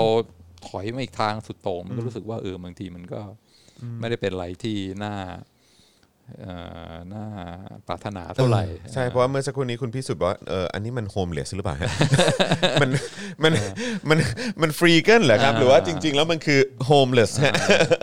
ก็มีคนที่ทำทำเพราะความจำเป็นใช่ไหมอ่าใช่ใช่ใช่อ่าแต่ว่าคนก็มีคนเลือกที่จะทำแบเลือกที่ทำงั้นเหมือนกันด้วยด้วยความเชื่อด้วยปรัชญาส่วนตัวว่าบริโภคนิยมเป็นสิ่งไม่ดี เพราะฉะนั้นเราก็จะปฏิเสธซึ่งพอดูว่าพอปฏิเสธไปทางขั้วไหนแล้วเนี่ยบางทีมันก็อาจจะอืมก็อ่า ไม่ใช่อะไรที่น่าปรารถนาเท่าไหร่ อ่าเพราะฉะนั้นก็ฟันธงตามหลักนักเศรษฐศาสตร์ครับหลังจากพิจารณาคิดดูแล้วก็ทำซับ consumerism เป็นเรื่องดี โอเคนะฮะคือคือกดไลค์ให้กับการบริโภคนิยมอ่าเออนะครับซึ่งคอนซูมมันก็ไม่ใช่จำเป็นอย่างที่เราพูดกันตอนแรกไม่จำเป็นต้องเป็นสินค้าแบรนด์เนมเท่านั้นใช่ไหมครับการบริโภคอาจจะเป็นบริโภคอ่าบริการที่เราชอบ อย่างเช่นการเรียนโยคะเนี่ยก็เป็นการบริโภคอย่างหนึ่ง การท่องเที่ยวการท่องเที่ยวอ่าาอะไรต่างๆเหล่านี้ก็เป็นการบริโภค หรือว่าการอยู่เฉยๆ ดีเจอเนี่ยก็ถือว่าเป็นการบริโภคเหมือนกันใช่ไหมก็อยากนั่งดู Netflix หรือว่าอยากนั่งกินกาแฟเงียบๆคนเดียว ก็เป็นการบริโภคใช่ไหมอย่างหนึ่งเราสามารถทำงี้ได้ ก็เพราะว่าเรามีอาชีพที่สามารถไปอ่าแลกเปลี่ยนกับคนอื่นใช่ไหมนี่ไงเราเป็น member เราอ่าเออ ก็นั่งฟังอ่านั่งฟัง exclusive กับอาจารย์วินัยก็ถือว่าเป็นการบริโภคบริโภคอย่างหนึ่งใช่บริโภคสื่อใช่ไหมเพราะฉะนั้นก็อ่า ไม่ได้แปลว่าเป็นการลุ่มหลงแบรนด์เนม แล้วก็ติดหนี้ติดสินอย่างเดียวก็บริโภคอย่างอื่นก็ได้อืมซึ่งถ้ามองการบริโภคในอ่ามุมกว้างอย่างนี้ก็ไม่ได้มีอะไรที่เสียหายว้าวนะเออก็ใช่แลกเปลี่ยนอ่าถ้าไปดูกับอ่า ขั้วตรงกันข้ามเลยเนี่ยบางทีมันก็ไม่ใช่อะไรที่เราอยากจะ ซึ่งมันก็แปลกดีนะฮะมันกลายเป็นว่าคือการที่เรามาใช้คำอธิบายที่มันที่มันที่เราดูตัวอย่างหรือการอธิบายที่มันสุดโต่งอะมันกลับกลายเป็นว่าทำให้เราเข้าใจมันมากยิ่งขึ้นอะเออนะฮะคือมันก็มันก็แปลกดีเหมือนกันที่ที่ทำให้ถึงจุดนั้นได้เออคืออันนี้อันนี้อยากจะจะอยากจะย้อนกลับไปนิดนึงคือเอ่อ ผมเนี่ยเป็นคนที่ติดใจมาก ผมติดใจบทความหนึ่งของอาจารย์วินัยมาก แล้วผมก็จะชอบแชร์แบบ คือเวลามันเด้งขึ้นมาใน memory ผมทุกปี ผมก็จะกดแชร์ตลอดนะครับ ผมก็จะกดแชร์ซ้ำแชร์ซ้ำแชร์ซ้ำทุกปี ตลอดก็คือเป็นบทความที่อาจารย์วินัยเคยเขียนในมติชนแหละว่าน่าจะเป็น 10 ปีแล้วมั้งไอ้เรื่องเอ่อว่าที่อะไรนะการที่บอกว่าการพึ่งตัวเองหรือสักอย่างเนี่ยมันเป็นอ่ามันเป็นอะไรที่อืมอืมที่เป็นเป็นมายาเป็นมายามาก ๆเลยอะไรเงี้ยเออคือแบบ ไม่ใช่อะไรที่น่าเอ่อที่น่าพึงประสงค์มากอะใช่ เพราะว่าก็คือตอนนั้นอาจารย์วินัยก็พูดถึงคือมันมันช่วงนั้นมันก็จะเนี่ยแหละเออก็คือผมจำได้เลยเพราะยุคนั้นผมว่ามันเป็นยุคที่เข้มข้นมากในการที่พูดถึงแบบว่าเออไอ้พวกนี้เป็นวัตถุนิยมไอ้พวกนี้แบบว่าโอ้ยแบบว่าอย่าไปยึดติดอะไรมากอะไรแบบเนี้ยเออแล้วถ้าเป็นไปได้ก็แบบไม่คือแล้วมีแนวคิดแบบประมาณว่าจะเรื่องการปิดประเทศอะไรแบบนี้ด้วยนะฮะเออมันมีพึ่งมันตนเองพึ่งตนเองแบบไม่ต้องไปพึ่งพาคนอื่นอะไรอย่างเงี้ยเออถ้าเราอยู่กันแบบ แบบพึ่งพึ่งตนเองได้ก็แบบนะอะไรอย่างเงี้ยเออใช่ไหมก็ไม่ต้องไปพึ่งต่างชาติมาก ไม่ต้องไปอะไรมาก เราอยู่กันด้วยตัวเราเอง เพราะประเทศไทยในน้ำมีปลาในน้ำมีข้าว ทรัพยากรเยอะอะไรแบบเนี้ยเออเราไม่ต้องพึ่งคนอื่นก็ได้อะไรแบบเนี้ยซึ่งอาจารย์วินัยก็เขียนบทความออกมาได้อธิบายได้ได้เคลียร์แล้วก็ชัดเจนมากๆ ซึ่งตอนนั้นเข้าใจว่าน่าจะยกตัวอย่างว่าเป็นดินสอมั้งอ่าใช่เออใช่ไหมว่านิวตันฟรีดแมนใช่ใช่คือเอ่อวันแรกของวิชาเศรษฐศาสตร์101ครับก็เอาดินสอขึ้นมาเราบอกว่าเนี่ยแค่ไอ้ดินสอเนี่ยที่ไปซื้อได้ตามร้านราคาถูกๆเนี่ยครับ รู้ไหมว่ามันเกิดจากการร่วมมือของคนกี่พันคน ที่จะออกมาเป็นผลิตภัณฑ์ที่เอามาเขียนได้อย่างสะดวก ราคาถูกเรา take for granted ตลอดเวลาก็เริ่มไล่มาตั้งแต่ไม้เนี่ยอ่าต้องมีอุตสาหกรรม ต้องมีคนร่วมมือกันกี่คนในการไปอ่าอ่าไปไปไปไปเอาไม้มาทำการ process แปรรูปทั้งหลายแปรรูปใช่ไหมแล้วก็ไอ้พวก ไม่ใช่จบแค่นั้นนะเพราะว่าไอ้อ่าเลื่อยที่ใช้ตัดไม้ไอ้พวกเครื่องมืออะไรทั้งหลายที่จะใช้เนี่ยก็ต้องคนอ่าใครเป็นคนคิดร่วค้นขึ้นมาด้วยสร้างขึ้นมา มีบริษัทแบบผลิตเลื่อยใช่ใช่มีบริษัทขนส่งที่จะส่งไอ้เลื่อยตัวนั้นมาที่เอ่อบริษัทตัดไม้นั้นหรืออะไรแบบนี้คนเนาะตั้งกี่พันคนใช่ไหมที่ร่วมมือกันใช่ใช่อันนี้แค่ไม้นะ ไปถึงกราไฟต์ใช่ไหมไอ้ไส้ดินสอไส้ตรดินงสกอลางเนี่ยอืมโอ้โหมาจากต้องไปขุดมาจากตรงไหนอุตอีสากหกรรมไหนอ่าแล้วก็ อย่างลบเนี่ยโอ้โหยิ่งไปกันไกล คือหมดไปครึ่งครึ่งครึ่งคาบแล้วยังอะสาธยายไม่หมดว่าคนกี่พันคนมาร่วมมือแค่กัดินนสอเพื่อจะให้แท่งเดีดิยวนสอเนอะทั้งเดียว ซึ่งเราไปซื้อมาจากร้านราคาถูกๆ ใช้ทำหายอยู่เป็นประจำเนี่ยมันเป็นความมหัศจรรย์ของการร่วมมือกันของคน ซื้อขายแลกเปลี่ยนใช่ไหมผมจะทำอันนี้นะ ซึ่งถ้าผมจะ specialize ทำแต่อันนี้อันเดียวเนี่ย ผมก็ ไม่สามารถมีเวลาไปทำอย่างอื่นได้นะเพราะฉะนั้นทุกคนก็มี specialization ของตัวเองอ่าอาจจะเป็นช่างไม้ อาจจะเป็นหมอ อาจจะเป็นอ่าอ่าอาจารย์อะไรทุกทุกคนก็ specialize ในสิ่งที่ตัวเองอ่าถนัดแล้วก็สุดท้ายก็มาแลกเปลี่ยนกัน ก็ทำให้ทุกคนรวยขึ้นสบายขึ้นชีวิตดีขึ้นอ่าซึ่งอ่าไม่ใช่อะไรที่ที่ที่น่ารังเกียจหรือว่าเราควรจะพยายามเอ่อเอ่อ ลดทอนด้อยค่าของมันอืมใช่เพราะว่าคือเพราะว่าคือผมผมก็พยายามคิดเหมือนกันเพราะว่าก็มีคนรู้จักของผมหลาย ๆ คนก็แบบเหมือนแบบอยากจะไปเนี่ยแหละ ก็คือแบบโอ้โหแบบคงใช้ชีวิตในวงการบันเทิงมาจนแบบรู้สึกแบบเออเอ่อบริโภคเยอะเกินไปอะไรแบบเนี้ยเออก็แบบว่ารู้สึกว่าอยากจะมาทำอะไรด้วยตัวเอง โดยที่ไม่ต้องพึ่งพาคนอื่นอะไรแบบเนี้ยก็ไปทำสวนไปปลูก ข้าวเอ่อทำอะไรพวกเนี้ยแต่คือคือท้ายสุดคือมันมันก็ไม่ได้พึ่งพึ่งตัวเองขนาดนั้นปะเพราะว่าก็คือปุ๋ยเราก็ไม่ได้เป็นคนทำปุ๋ยเอง ใช่ใช่ไหมฮะใช่ไอ้พวกเมล็ดพันธุ์อะไรต่างๆเราก็ไปซื้อมาอีกทีอะไรอย่างเงี้ยคือแบบว่า เครื่องมืออะไรทั้งหลายเครื่องไม้เครื่องมือทุกอย่างก็ก็คือเราก็ไม่ได้ทำด้วยตัวเองอยู่แล้วเพราะฉะนั้นก็คือท้ายที่สุดมันก็คือแค่แค่ต้เป็อนงพึ่งพากัน มันก็พึ่งพากันอยู่ดีอะ เออนะเพราะฉะนั้นคือการ คือไอ้ไอ้ไอ้แนวคิดที่บอกว่าเออ เราจะพึ่งพาตัวเอง เราเราเข้าใจจริง ๆ หรือเปล่าว่าเราว่าว่าเราว่าเราพึ่งพาตัวเองจริง ๆ หรอเอ ออันนี้คือถอยหลัง ใช่ จะกลับไปสู่ความจนแล้วก็ความลำบากความอายุสั้นเออใช่ไหมเรามียารักษาโรคเรามีวิวัฒนาการการแพทย์อะไรทั้งหลายเนี่ย เพราะว่า หมอเขาไม่มีเวลาไปใช่ไหมอ่าทำพืมาปลูกพืชทำสวนนะเขาก็สนใจทำเรื่องของเขาวิศวกรก็ตั้งใจเรียนแล้วก็อ่าอ่าคิดทำงานค้นวิศวกรรมอะไรใหม่ๆใช่ไหมอ่าเพราะฉะนั้นการที่โลกมันเจริญขึ้นมาได้ ก็เกิดจาก specialization ซึ่งถ้าไม่มีการซื้อขายแลกเปลี่ยนไม่มีระบบตลาด มันก็ไม่สามารถที่จะซื้อขายแลกเปลี่ยนกันได้ มันก็ไม่เจริญอืมอืมอืมเออก็น่าสนใจเพราะคือหลาย ๆ คนก็ชอบพูดว่าแบบเออ ระบบตลาดนี่มันชั่วร้ายหรืออะไรแบบเนี้ยเออแต่ว่าก็คือเราก็ต้องเราก็ต้องมองตรงจุดนี้ด้วยเหมือนกันว่ามันได้มอบอะไรให้กับถูกต้องให้กับมวลมนุษยชาติบ้างโอ้วันนี้ไหลลื่นนะวันนี้ไม่ค่อยโดนขัดเท่าไหร่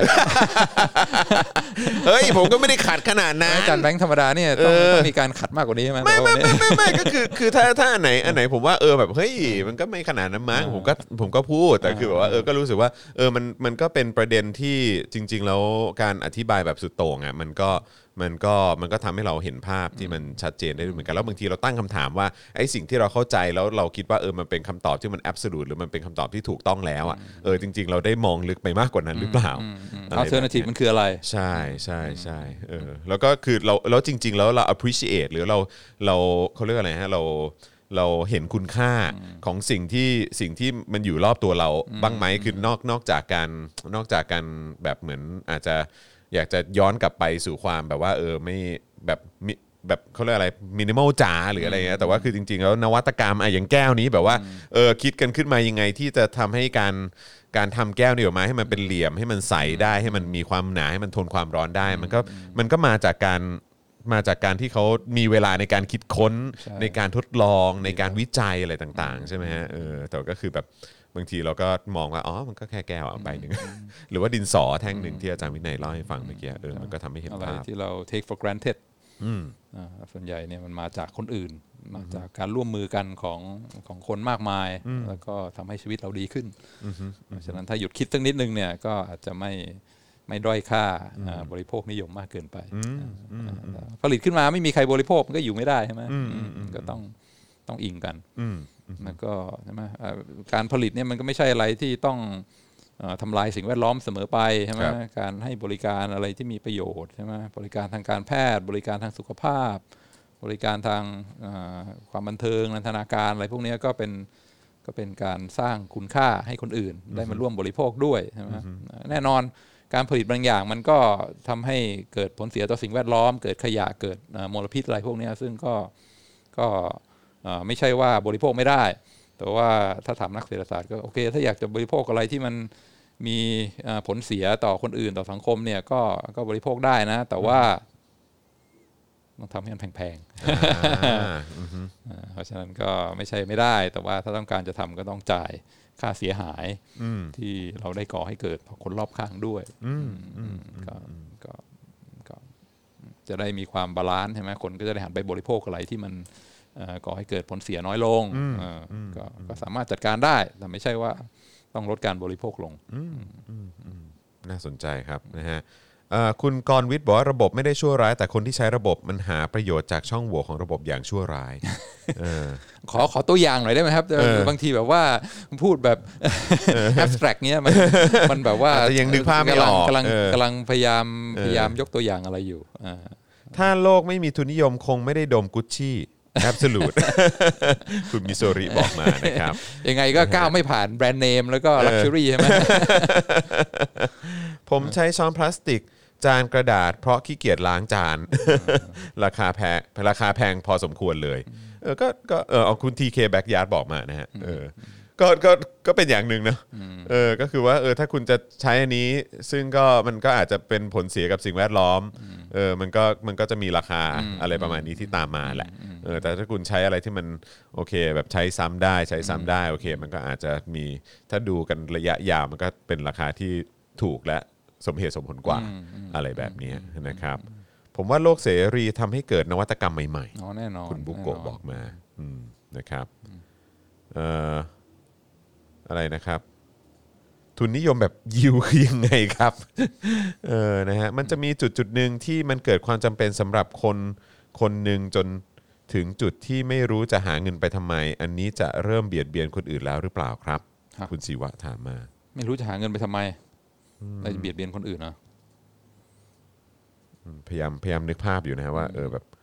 นะครับ ถ้าระบบดีปัญหาจะน้อยกว่านี้นะฮะคุณไทยซนบอกมานะครับ คุณชัยมงคลบอกว่า ร้านสะดวกซื้อเจ้าหนึ่งตอนแรกไม่ให้ใช้ถุงแล้วตอนนี้ถ้าของเยอะจะขายให้ถุงละ 1 บาท อ๋อครับผม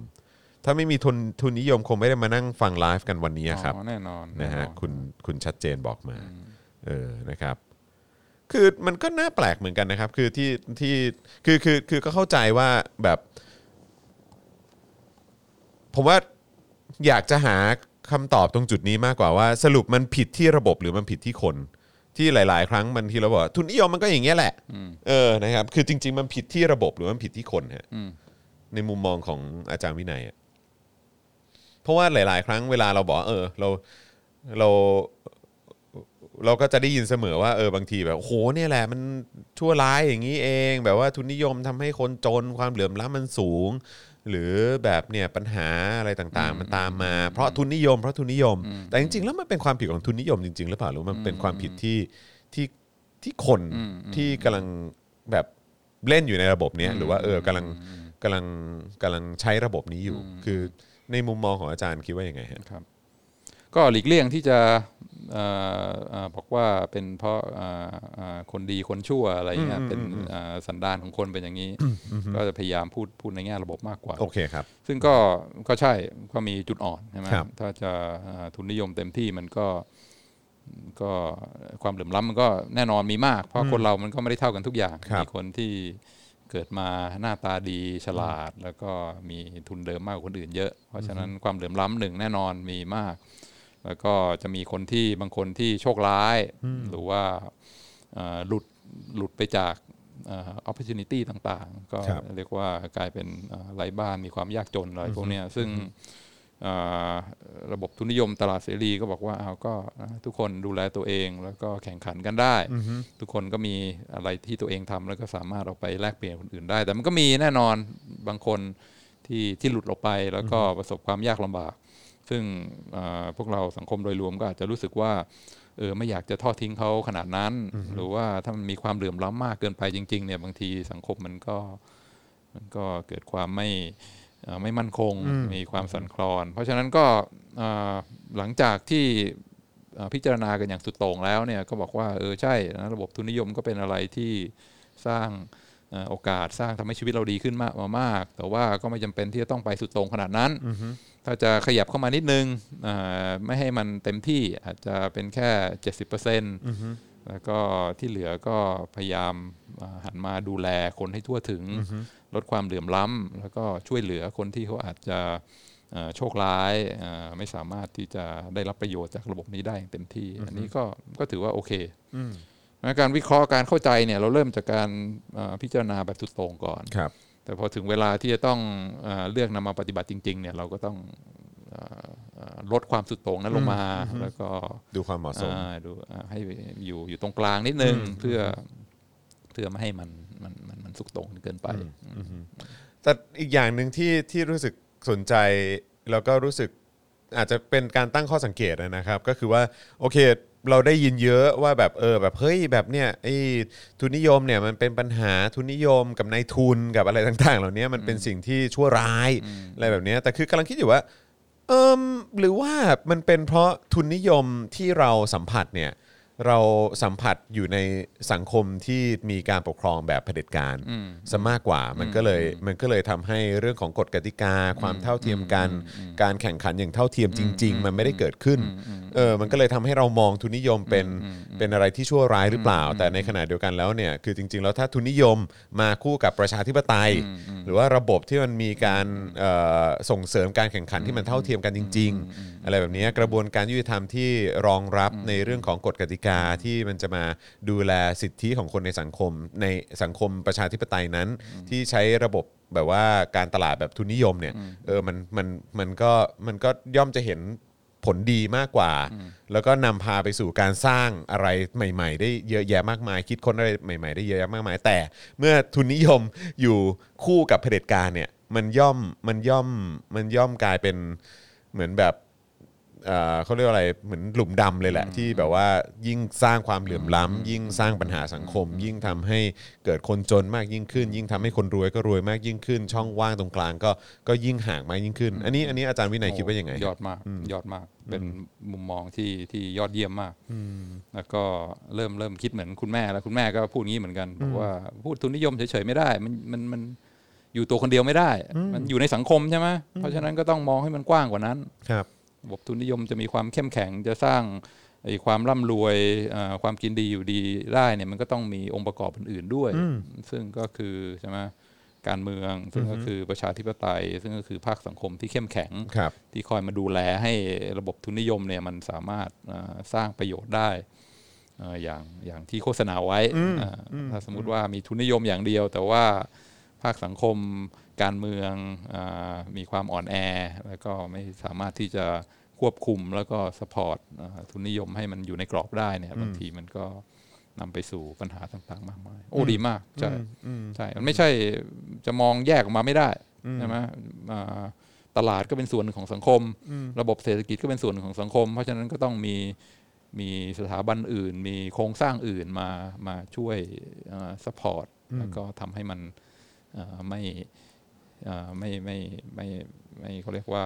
unstable เกินไปใช่ไหมอย่างที่จอห์นบอกโอ้โหมีคนจนจำนวนมากที่โดนเอารัดเอาเปรียบครับแล้วก็นายทุนก็รวยเอารวยเอาอ่ามันมันก็ สังคมมันก็เกิดความระสำระสาย แล้วก็ระบบมันก็ไม่ไม่ดีอย่างที่โฆษณาไว้แต่แรก ใช่เพราะก็คือคือหลายคนก็พูดในลักษณะว่าเฮ้ยคุณจะไปโทษในทุนไม่ได้ เพราะในทุนนี่เขาก็ทำงานเก่งเขาคิดเก่งเขานู่นนั่นนี่เก่งอะไรอย่างเงี้ยแต่คือแบบเราก็มีความรู้สึกว่าเอ้ยแต่มันจะพูดอย่างนั้นทั้งหมดก็ไม่ได้นะเพราะว่าคือถ้าเกิดว่าถ้าเกิดว่าเป็นอย่างนั้นจริงอะงั้นทุกคนก็น่าจะมีสิทธิ์ที่จะแบบ ลืมตาอ้าปากได้ แล้วก็คิดค้นอะไรใหม่ ๆ ของตัวเองได้ด้วยเหมือนกัน แล้วก็สามารถเป็นเจ้าของเทคโนโลยีเจ้าของไอเดียเจ้าของแบบว่านวัตกรรมนั้นได้ด้วยเหมือนกันอย่างเงี้ยแต่ว่าเราเราดันอยู่ในสังคมที่แบบเฮ้ยมันมีการการขวางการขวางการกินรวบการอะไรต่างๆ ที่มันที่มันไม่ได้เป็นประชาธิปไตย กติกามันไม่ได้แฟร์กับผู้เล่นทุก ๆ คนจริง ๆ อะไรแบบเนี้ยเออแล้วก็แบบว่าแต่ว่า มีการอ้างคำว่าก็ทุนนิยมเป็นอย่างนี้ ตลาดเสรีมันเป็นอย่างนี้ แต่ว่าอ้าวแต่ว่าใน part อื่นๆมันไม่ได้เสรีอย่างว่านี่มันเป็นมันเป็นสังคมเผด็จการซะมากกว่า ซึ่งจริง ๆ ก็เป็นมานะก็คือถ้ามองย้อนกลับไปก็คือนานมากแล้วฮะอาจจะมีช่วงสั้นๆ สักช่วงหนึ่งที่เออแบบดูจะมีความเป็นประชาธิปไตยหน่อยซึ่งช่วงนั้นก็เป็นช่วงที่มันก็เติบโต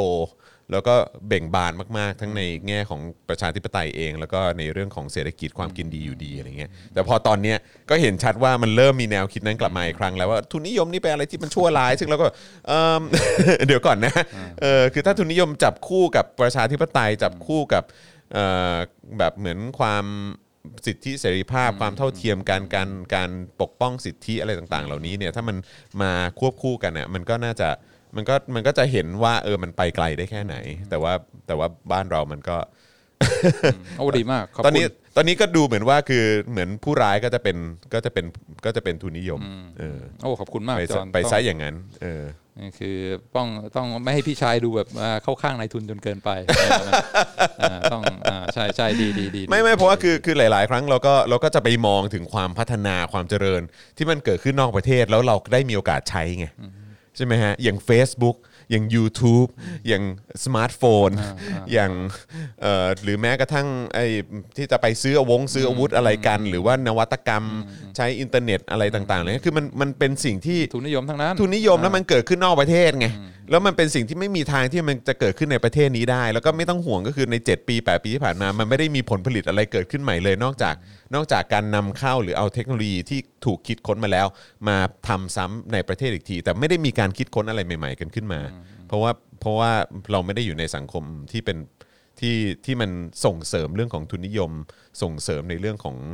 เอ่อเขาเรียกว่าอะไรความกินดีอยู่ดีของประชาชนจริงๆอะอืมโอ้ดีมากดีมากครับผมชอบมากก็ดีท็อปฟอร์มท็อปฟอร์ม top form จอห์นท็อปฟอร์มสังงั้นเว้ยเออเดี๋ยวอยากรู้เหมือนกันว่าเดี๋ยวเอ่อพี่โรซี่จะว่าไงนะฮะฉันฟังแกวันนี้แล้วนะอืมไม่ไม่ไม่ทำไมดีแกดีไม่ขัดเลยดีดีต้องต้องต้องต้องคอยเบรกไว้มั่งต้องคอยเบรกไว้มั่งอ่าดีทุนนิยมชอบที่มีระบบตรวจจับดีมากคือเกาหลีใต้โมเดลค่ะอ่าตลาดเสรีกับทุนนิยมนี่เหมือนกันไหมคะ เอ้ยไหมครับเออขออภัยฮะคุณอรันถามมา ตลาดเสรีกับทุนนิยมเหมือนกันไหมฮะ ก็ทุนนิยมโดยพื้นฐานก็คือพึ่งพึ่งระบบตลาดก็คือถ้าอ่าอยากจะผลิตอะไรก็ต้องมีคนซื้อนะ คือต้องตอบโจทย์ความต้องการของผู้บริโภคอ่าอันนี้บอกว่าทุนนิยมอำนาจทั้งหมดเป็นของนายทุนนี่ความจริงไม่ใช่นายทุนลองทำอะไรห่วยๆที่คนไม่ต้องการซื้อออกมาสิก็ไปบังคับเขาซื้อไม่ได้ใช่ไหมก็ต้องคือระบบตลาด ถ้าอยากจะรวยก็คือต้อง ผลิตอะไรขึ้นมาที่ผู้บริโภคต้องการ ซึ่งเขายินดีที่จะเอารายได้ที่หามาด้วยความเหน็ดเหนื่อยมาแลกใช่ไหมเพราะฉะนั้นก็อ่าต้องต้องพึ่งพาไม่มีทุนนิยมไหนที่สามารถอ่าอ่าไม่ไม่พึ่งพาตลาดได้เอ่อเมื่อสักครู่นี้มีคนถามมาว่าเอิ่มแล้วมันเป็นทุนนิยมแบบ socialist นะฮะไปจนถึงสแกนดิเนเวียนี่เป็นทุนนิยมไหมครับนี่คุณศิวะกับคุณสยามวิทย์ถามมา ก็คือใช้ใช้ระบบตลาดอ่าแล้วก็อ่าอ่าพวก factor of production ไอสิ่งที่ใช้ในผลิตเอ่อเพื่อเพื่อผลิตทั้งหลายก็เป็นของเอกชนไม่ได้เป็นของรัฐบาลก็คือไม่ใช่ว่าอ่าเครื่องมือที่ดินอ่าทุนทั้งหลายเนี่ยเป็นของรัฐบาลทั้งหมดไม่ใช่ อันนี้เป็นของภาคเอกชนครับแล้วก็ภาคเอกชนก็มีหน้าที่ตัดสินใจว่าจะเอาพวก ทุนพวกนี้ไปใช้ทำอะไร ต้องการจะผลิตอะไรทำโทรศัพท์หรือว่าอ่าอ่าอ่าทำอ่าเกษตรกรรม พวกที่ดินพวกทุนทั้งหลายเนี่ยจะเอาไปทำอะไรก็คือภาคเอกชนเป็นคนตัดสินใจแล้วก็เชื่อถือว่าการแข่งขันกันระหว่างภาคเอกชนเนี่ยจะเป็นการใช้ทรัพยากรอย่างมีประสิทธิภาพมากที่สุดเพราะว่าใช่ไหมลองผลิตขึ้นมาแล้วก็ได้ของห่วยๆที่คนไม่ต้องการสิก็ก็เจ๊งแล้วก็เดี๋ยวคนอื่นเข้ามาทำแทน คนมีความสามารถที่เข้าใจ ความต้องการของตลาดเนี่ยก็จะเข้ามาเข้ามาทำแทนก็ทำให้สามารถอ่าอ่าเจริญก้าวหน้าได้ อันนี้ก็คือทุนนิยมแน่นอนใช้ระบบตลาด Factor Production เป็นอ่าเจ้าของคือภาคเอกชน รัฐบาลไม่ได้เข้ามาชี้ว่า อันนี้มาทำอันนี้ อันนี้มาทำอันนั้นนะอ่าอันนี้ไม่ไม่ไม่ไม่ใช่ลักษณะของของของเศรษฐกิจในในในประเทศที่พัฒนาแล้วเหล่านี้ แต่ว่าไอ้จุดจุด พลิกผันอย่างหนึ่งของของประเทศที่มาทางแนวสังคมนิยมอย่างหนึ่งก็คือว่า พอมีกำไร พอมีรายได้มีอะไรขึ้นมาแล้วเนี่ยอ่าอ่าไม่ได้มันอ่ารัฐบาลก็จะก้าวไปแล้วบอกว่าอันนี้ต้องแบ่งมาให้อ่าต้องแบ่งพวกกำไรพวกอะไรที่หามาได้เนี่ยมาเสียภาษีเพื่อดูแลดูแลสังคมให้มากขึ้นอ่าซึ่ง ซึ่งก็บอกว่าอ่าพื้นฐานความต้องการพื้นฐานทั่วไปเนี่ยต้องสปอร์ตนะอาจจะอยู่ได้ในสังคมเนี่ยคนอื่นเขาก็ต้องมีกินมีใช้แล้วก็อ่าไม่ไม่ไม่อดอยากขาดแคลนจนเกินไป เพราะฉะนั้นก็เสียภาษีไปอ่าอ่าในอัตราที่ค่อนข้างสูง เพื่อเพื่อสปอร์ตสังคม ซึ่งบอกว่ามันมีอ่าผลต่อแรงจูงใจในการอ่า คิดค้นในการทำงานในการออาอายอมรับความเสี่ยงในการทำอะไรใหม่ ๆ ขึ้นมาไหมมีแน่นอนใช่ไหมถึงจุดหนึ่งบอกว่าเฮ้ยทำงานหนักไปสุดท้ายก็ต้องเสียรัฐบาลห้าสิบเปอร์เซ็นต์อะไรเงี้ยก็มันก็ไม่ต้องทำหนักมากก็ได้ไม่ต้องทำหนักก็ทำมากไปก็ได้เพิ่มมานิดเดียว เพราะฉะนั้นมันมีผลต่อแรงจูงใจความเอ่อกล้าเสี่ยงการทำอะไรแบบว่า อย่างอีลอนมัสไหมมีแน่นอนอ่าแต่ว่าสังคมเหล่านี้เขาก็อาจจะตกลงกันแล้ว ลงคะแนนเสียง มีการดีเบตกันมีการเอ่อเอ่อใช่ไหมตกลงกันเรียบร้อยแล้วว่าโอเคนะเราไม่ต้องการที่จะไปสุดตรงขนาดนั้นก็ยอมรับอ่าจุดอ่อนของของการเก็บภาษีสูงสูงๆอ่าอาจจะไม่ไม่ไปเร็วมาก แต่ค่อย ๆ ไปด้วยกันอ่าดีกว่าก็ ก็ก็เป็นแนวนั้น แต่พึ่งพาตลาดไหมพึ่งพาอ่าการตัดสินใจในการผลิตอะไรทั้งหลายเป็นของเอกชนไหมใช่แล้วแล้วพอหันมองย้อนในประเทศตัวเองก็ดูพังๆดีเนอะคือหมายความว่าคือประชาชนเนี่ยโดยเฉพาะคนจนไปจนถึงแบบชนชั้นกลางอะก็ทำงานหนักชิบหายเลยเออแต่รายได้ที่ได้ก็ก็ไม่ได้สูงไม่ได้เยอะขนาดนั้นเอ่อการเข้าถึงสวัสดิการ เออก็ก็แบบก็แย่มากใช่ไหมอยากจะอยากจะรักษาพยาบาล อยากจะอะไรแบบเนี้ยอยากจะเป็นสมมุติว่าเป็นเป็นโรคเอ่อภัยไข้เจ็บร้ายแรง เป็นมะเร็งเป็นโรคอะไรต่างๆเนี่ยก็ต้องไปต่อแถวตั้งแต่ตีสามตีสี่เพื่อที่จะแบบเข้ารับบริการทางการแพทย์อะไรเงี้ยแต่ในขณะเดียวกันแบบแบบประเทศเราก็มีขนาดของเออส่วนราชการที่ใหญ่มาก แล้วก็ เป็นเป็นส่วนของเอ่องบประมาณที่แบบใหญ่มากด้วยที่ที่เราไปจ่ายในเรื่องของเงินเดือน แล้วก็สวัสดิการเนี่ยแหละ สวัสดิการนี่น่าสนใจมากนะก็คือสวัสดิการทางการแพทย์นี่คือแบบเอ่อสามารถเบิกได้ แล้วก็เบิกได้ไปจนถึงแบบคนในครอบครัวอะไรแบบนี้ได้ด้วยเหมือนกัน แล้วก็ไอ้คำว่าเช้าชามเย็นชามอะเราก็มักจะได้ยินจากระบบราชการไทยซะส่วนใหญ่ เพราะฉะนั้นคือคือการเอ่อ ส่งเสริมการเกิดอะไรใหม่ ๆ จากฝั่งของภาครัฐเองอะก็คือก็คงไม่มีอะเพราะมันก็ไม่มีแรงจูงใจที่จะทำอะไร เพราะว่าท้ายสุดไอ้พวกประชาชน ตั้งแต่เอ่อที่เป็นคนจนไปถึงชนชั้นกลางก็คือทำงานแบบงกงกงกจ่ายภาษี แล้วก็เสียภาษีแวดมามามาดูแลข้าราชการแล้วก็คือมันก็แล้วโอกาสที่จะลืมตาอ้าปากได้ก็ไม่มี เพราะว่าแบบระดับเอ่อในทุนที่โคกับแบบว่าฝั่งเผด็จการเนี่ยก็ก็กินรวบหมดมันก็คือก็มองไม่ออกว่าจะ ประเทศนี้มันจะไปต่ออยังไง แล้วก็มีแต่จะยากจนลงแล้วก็พัฒนาถอยแบบว่าเหมือนแบบก็คงจะไม่พัฒนา ตอนนี้คือที่แน่ๆก็คือหยุดพัฒนาแล้วแหละเออแต่ก็ยังยังนึกไม่ออกจะไปยังไงต่ออโอ้น่าสนใจมากอืมใช่เคยได้ยินเขาบอกว่าเอ่อเอ่อชนชั้นบนเนี่ย ระบบสังคมนิยม ส่วนชนชั้นล่างเนี่ย ระบบทุนนิยม อันนี้เขาบอกว่าหมายความว่าอะไรก็คือพวกอิลีทั้งหลายเนี่ยเอ่อไม่ต้องแข่งกันมากอ่าร่วมมือกันใช่แล้วก็ทุกคนมีสวัสดิการใช่มีอะไรดูที่แลกันและกันอ่าลดใช่ความเสี่ยงอะไรเงี้ยเพราะฉะนั้นอ่าพวกอิลีทเนี่ยไปใช้ระบบสังคมนิยมไม่ต้องไม่ต้องแข่งกันมาก comfortable ส่วนพอลงมาข้างล่างเนี่ยไม่มีอ่า ไม่มีอ่าระบบประกันความเสี่ยงอะไรทั้งสิ้นแล้วไม่ทุกมีคนฮะก็ปากกัดตินทีมใช่อ่า everybody for yourself อ่าสู้กันอ่าเพื่อความอยู่รอดใช่ไหมก็คือโอ้โหแบบว่าโคตรแข่งขัน เพราะฉะนั้นก็ใช่อืมอย่างที่จอห์นบอกก็ไอ้พวกอิลีทเนี่ยก็อาจจะต้องเพิ่มความการแข่งขันกันให้มากขึ้นมากกว่านี้อ่าลดความสังคมนิยมของพวกอิลีทให้มากให้ให้ให้น้อยลงกว่านี้ ให้มันแข่งขันกันมากขึ้น ส่วนอ่าที่อยู่ข้างล่างเนี่ยก็ต้องอาจจะอ่าให้สวัสดิการแล้วก็อ่าให้ความเป็นสังคมนิยมเขามากขึ้นนิดนึง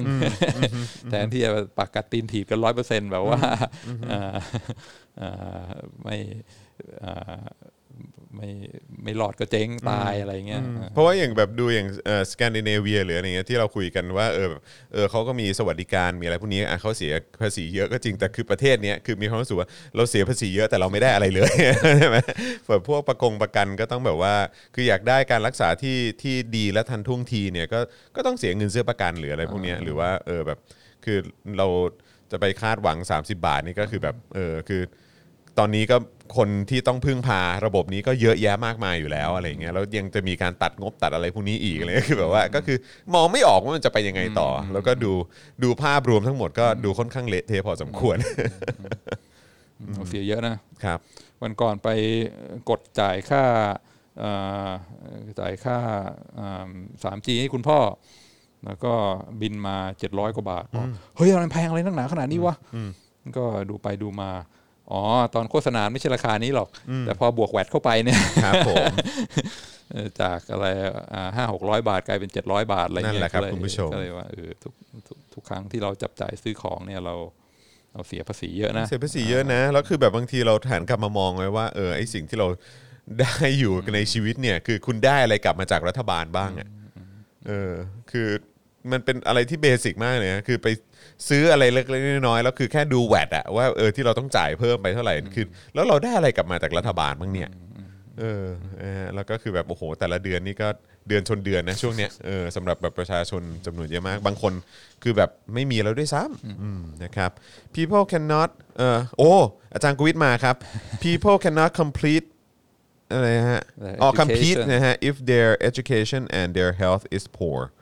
นะฮะคุณพ่อแข่งขันคุณพ่อไม่ได้ บอกว่าคนเราจะไปแข่งขันได้ยังไง ถ้าเกิดว่าเอ่อเรื่องของการศึกษาแล้วก็เรื่องของสวัสดิการเกี่ยวกับสุขภาพอะแย่อันนี้คิดว่าเอ่อ คุณแม่พิมพ์โดยใช้ account คุณพ่อแน่จริงปะเนี่ยเออเรานะ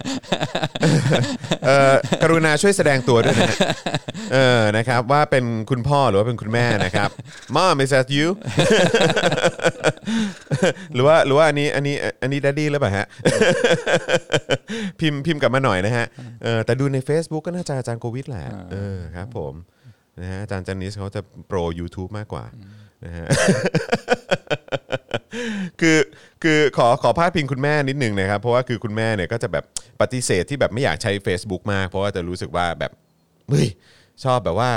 แบบเอาข้อมูลของคนใช้ไปหาประโยชน์นู่นนั่นนี่เอออะไรเงี้ยคุณแม่ก็จะแบบไม่ไม่ชอบใช้ Facebook แล้วก็แล้วล่าสุดเมื่อเมื่อคืนมั้งที่มีข่าวออกมาว่าเออแบบ Facebook นี่เขาแบบเขาเขามีการล็อกบัญชี แบบเหมือนอารมณ์แบบคล้ายๆเป็น VVIP หรือ VIP อะไรแบบเนี้ยเออว่าแบบประมาณว่าคนเหล่านี้เวลาโพสต์อะไรที่มันล่อแหลมอะเออเขาก็จะค่อนข้างปล่อยผ่าน จะไม่เหมือนกับแบบว่าคนใช้คนใช้ Account ทั่วๆไปที่ถ้าฮะเกิดว่าทำผิดเอ่อ มาตรฐานของของ community อะฮะก็คือของของ Facebook เนี่ยเขาจะแบบว่าเอ้ยก็แบนทันทีก็บล็อกทันทีหรือ หรือแบบเออเตือนแบบว่าใช้ไม่ได้ 7 วันนะอะไรแบบเนี้ยเออแล้วเขาบอกว่ามันจะมีประมาณ ผมไม่แน่ใจ 5 0 0แสนหรือ 5 ล้าน ผมไม่แน่ใจเออแต่ว่าเนี่ยแหละมันจะมีแบบบัญชีเหล่านี้ที่ได้รับการยกเว้นเป็นพิเศษหลายอะไรมาแบตรบฐานี้นนะเอออะไรอย่างเงี้ยแล้วก็อุ้ยอุ้ยอุ้ยซึ่งถ้าเกิดว่าเราไม่ได้อยู่ในคือถ้าเกิดว่าคือ Facebook คือ Facebook มันก็ตั้งอยู่ในอเมริกาใช่ไหมมันก็เลยมีแบบการสืบ เขาเรียกอะไรสืบสวนอ่าสอบสวนอ่าจนได้ข้อมูลข้อเท็จจริงนี้มาอ่าอะไรอย่างเงี้ยเออซึ่งก็ฮะ แต่สำหรับประเทศไทยเรานี่เราก็ไม่รู้นะว่าแบบว่าเข้าใจไม่มีปะการตีแผ่ใดๆไม่มีการทั้งสิ้นตีแผ่ใดทั้งสิ้นอ่านี่นี่คือแบบว่า list รายชื่อข้อมูลส่วนตัวของบริษัทนั้นหายไปโดนแฮ็กไปของกระทรวงนั้นโดนแฮ็กไปก็โอ้ยไม่มีอะไรหรอกไม่ต้องไปซีเรียสหรอกชิบหายแบบว่านี่มาอะไรเนี่ยอ่าอ่าโอ้ไม่ได้ข่าวเดี๋ยวต้องกลับไปตามอ่าใช่ครับใช่ครับใช่ครับแล้วคุณนานาบอกว่าที่เดนมาร์กเนี่ยเราจ่ายค่าโทรศัพท์ประมาณ 500 บาทเอ่อ ไทยได้ 5G 30 กิก โทรกลับไทยได้หลายชั่วโมง ค่ายบริการเครือข่ายมือถือมีให้เลือกเยอะมากมากนี่กอไก่หลายตัวเลยนะฮะ แปลว่าน่าจะเยอะจริง ๆ มีเจ้าใหม่ ๆ มาตลอดฮะอ่าครับผมนะฮะคุณแพมไนท์เรเดอร์บอกว่ารอ YouTube แบน Account พวก I.O. ครับพี่จอนอ๋อครับผม เพราะว่าตอนนี้ Twitter ก็มีด้วยเหมือนกัน Twitter ตอนนี้ก็คือมีการทดลองระบบแล้วด้วยนะครับว่าเป็นแบบขึ้นมาปุ๊บว่า เอ่อ account นี้เป็นบอทอะไรแบบเนี้ยก็ก็เริ่มก็เริ่มมีแล้วเหมือนกัน ซึ่งผมก็ผมก็รู้สึกว่าเออน่าสนใจนะ น่าสนใจนะ เพราะว่าบ้านเรานี่ก็มีประเด็นที่เราพูดกันเยอะว่าพวกบอทพวก I.O. นี่ก็คือมีเต็มไปหมดนะฮะไม่ว่าจะเป็นของฝั่งรัฐหรือฝั่งฝั่งอื่นนะฮะเออก็มีเยอะนะฮะเออถ้ามันมีรายละเอียดแบบนี้ขึ้นมาก็ก็ดีนะมันก็มันก็เป็นประโยชน์กับผู้บริโภคเออผู้ใช้บริการอ่าอ่าอ่านะครับเอิ่ม คุณพันช์บอกว่าจริง เดี๋ยวนี้เฟซเนี่ยข้อจำกัดเยอะมากเออนะครับ อิ่มอาจจะตอบกลับมาว่า together ก็ได้นะครับ นั่งฟังด้วยกันอ๋อคุณพีรพงศ์บอกมาอ่าสรุปสรุปก็จะไม่ตอบใช่ไหมเออคือต้องบอกก่อนนะครับว่านี่คือคุณผู้ชมก็สงสัยกันแล้วนะครับว่าสรุปว่าเมื่อกี้คืออาจารย์โควิด หรือว่าคืออาจารย์จานิสนะฮะเออนะฮะเออตอนจอห์นเล่าเรื่องแบน account เนี่ยทำให้นึกถึงอ่าอันหนึ่งที่พอปขึ้นมาใน Facebook ครับอันนี้อาจจะติดเรทนะนะแต่ว่าผู้ชมก็ ก็ผู้ใหญ่ทั้งนั้นเพราะฉะนั้นพูดได้อ่าเขาบอกว่าเอาเลยครับให้คำแนะนำนะถ้าจะอ่าอัด sex tape กับแฟนเนี่ยให้ให้เปิดดนตรีดิสนีย์เป็นพื้นหลังอ๋อเพราะว่าถ้าคลิปมันอะไรถ้านะถ้าหลุดถ้าออกไปเนี่ยมันโดน detect ออกมาปุ๊บเนี่ย รับรองว่ายังไงก็พวกทก็นายความก็จะโดนบล็อกทันทีของ Disney เออใช่งั้นถ้าอัด sex tape อย่าลืมเปิดแบบว่า Lion King whole new world กำลังจะบอก เพลงนี้เลยโอ้ยให้เปิดเพลงดิสนีย์เพราะว่าทนายความจะจ่อฟ้องทันทีว่าใครปล่อยเนี่ยว่าติดคุกทันทีบล็อกเดี๋ยวนี้นะบล็อกเดี๋ยวนี้บล็อกเดี๋ยวนี้เออนะครับคือเออผมนี่เพิ่งโดน 7 วัน หาน้ำยาบุหรี่ไฟฟ้า แม่ย้อย คุณแตงบอกมา อ๋อ นี่คือแค่โพสต์โพสต์ว่ากำลังหาเอ่อน้ำยาบุหรี่ไฟฟ้านี่ก็คือโดนแบนทันทีโคตรเออซัด ใช่นะครับโคตรโหดเลยอะใช่ครับก็ก็เป็นสไตล์เนี้ยครับผม Let it go อ๋อ Let it go อ๋อให้เปิดเพลง Let it go ใช่ไหมฮะครับผมไอซ์เอชใช่ไหมนะไอซ์เอชใช่ไหมเออไม่ใช่ชื่ออะไรนะ Frozen อ่า Frozen Frozen อ่า Frozen Frozen อ่าเออนะครับเดี๋ยวนี้อะไรนะฮะเลิกเล่นเฟซไปละถึงตัวง่ายเกิน เออดูเหมือนคุณผู้ชมจำนวนเยอะมากก็ดูว่าจะเลิกเลิกเล่น Facebook กันเนาะเออนึกว่านึกว่ามีเฉพาะคุณแม่ อืม อืมนะครับอ่าโอเคนะฮะสักวันคงมีคนดีๆมาช่วยเราครับคุณกิติพงศ์บอก โอ้เราเราจะรอคนดีๆมาไม่ได้ครับนะฮะเราต้องสู้ครับ คุณสไรนะครับ บอกว่าเดี๋ยวนี้เข้าเว็บอะไรก็ต้องกด accept cookie ไปหมดเออนะไม่งั้นดำเนินการต่อไม่ได้รำคาญมากเออรำคาญมากนะครับเอ่อใช่พี่แล้วโพสต์ในกลุ่มด้วยนะ ไม่ใช่สาธารณะงงเลยอ๋อนี่ขนาดอยู่ในกรุ๊ป นะฮะอยู่ในกรุ๊ปก็โดนก็โดนแบนด้วยนะฮะอืมโอ้ลบแอป Facebook จากมือถือละโอ้โหเสียเวลาโอ้โหอย่างนั้นเลยเหรอฮะมอนาคตคือ Twitter แล้วล่ะดูเหมือนคนไป Future Twitter เยอะนะ Future ดูคนไป Twitter เยอะนะครับ แต่ทุกวันนี้ถ้าถามผมผมเข้าแอปไหนเยอะสุดก็ Twitter นะเออนะครับ CEO Twitter กำลังทำ โซเชียลมีเดียในบล็อกเชนน่าจะช่วยแก้ปัญหาเรื่องไม่มีอิสระในการเล่นโซเชียลมีเดียโอ้โหเอาละครับ โดนเช่นกันแค่แสดงความเห็นว่าคอฟอใช้กระสุนอะไรนะฮะ อ๋อ ก็เลยโดนแบนแหละครับ เออ นะครับ โดนไป 4 วัน อ่า ครับผมโอ้โหโหดมากสิบสี่วัน โอ้โหสิบสี่วัน โหดมาก เออเออในต่างประเทศศาสนากับทุนนิยมไปด้วยกันได้ไหมครับ คุณเอสเตอร์บอกมา ถามมา เออนี่เออมันเป็นเรื่องที่เราไม่เคยมาผูกกันเนาะเออนะครับ อย่างเช่นว่าอย่างอ่าอ่าบางทีเขาบอกว่าหลบทุนนิยมเนี่ยมันอ่าเจริญขึ้นมาได้ เพราะว่าอะไรเป็นอ่า Protestant อ่า ethics ที่ว่าเอ่อการทำงานหนักการอ่าประสบความสำเร็จในด้านอ่าอ่า ทางโลกเนี่ยเป็การในชีวิตอ่าในการชีวิตเนี่ยเป็นการเป็นเป็นการสะท้อนว่าเราได้ได้มีความขยันขันแข็ง แล้วก็พระเจ้าก็อวยพร แล้วก็ให้ให้ให้พรเราทำให้เราประสบความสำเร็จ แล้วก็ร่ำรวยขึ้นมา ไม่ใช่สิ่งที่ต้องน่าอาย แต่เป็นสิ่งที่ต้องน่าภูมิใจมากกว่าอืมอันนี้ก็คือถ้าไปแล้วก็มันรู้สึกด้วยว่าเรากำลังทำสิ่งที่ดีสิ่งที่ถูกต้องเนี่ย มันก็อาจจะช่วยสนับสนุนอืมแต่ว่า เออน่าสนใจแล้วก็อืม ก็มีบางบางบางอย่างหลักทางศาสนาอ่ามีนักเรียนที่เคยไปทำงานอยู่ในตะวันออกกลางเขาเป็นเป็นนายแบงค์ครับก็บอกว่าอ่าตามหลักศาสนาอิสลามเนี่ยเวลาเวลาให้ให้กู้เงินเนี่ยห้ามคิดดอกเบี้ยอ่าซึ่งก็เป็นความคอมพลิเคชันเอออย่างหนึ่งมากในความการขัดแย้งอะนะอ่าในการพัฒนาระบบระบบธนาคารระบบการเงิน เพราะว่าเพราะว่า มันมันไม่ได้เนี่ยถ้าให้ให้กู้เงินแล้วไม่คิดดอกเบี้ยไม่ได้ มันก็ต้องหาทางซิกแซกหาทางอ่าที่จะทำให้ไม่ แล้วเขาทำได้ไหมฮะก็ท้ายสุดก็ทำได้ มีมีก็มีเอออิสลามิกแบงกิ้งอ๋อแล้วก็มี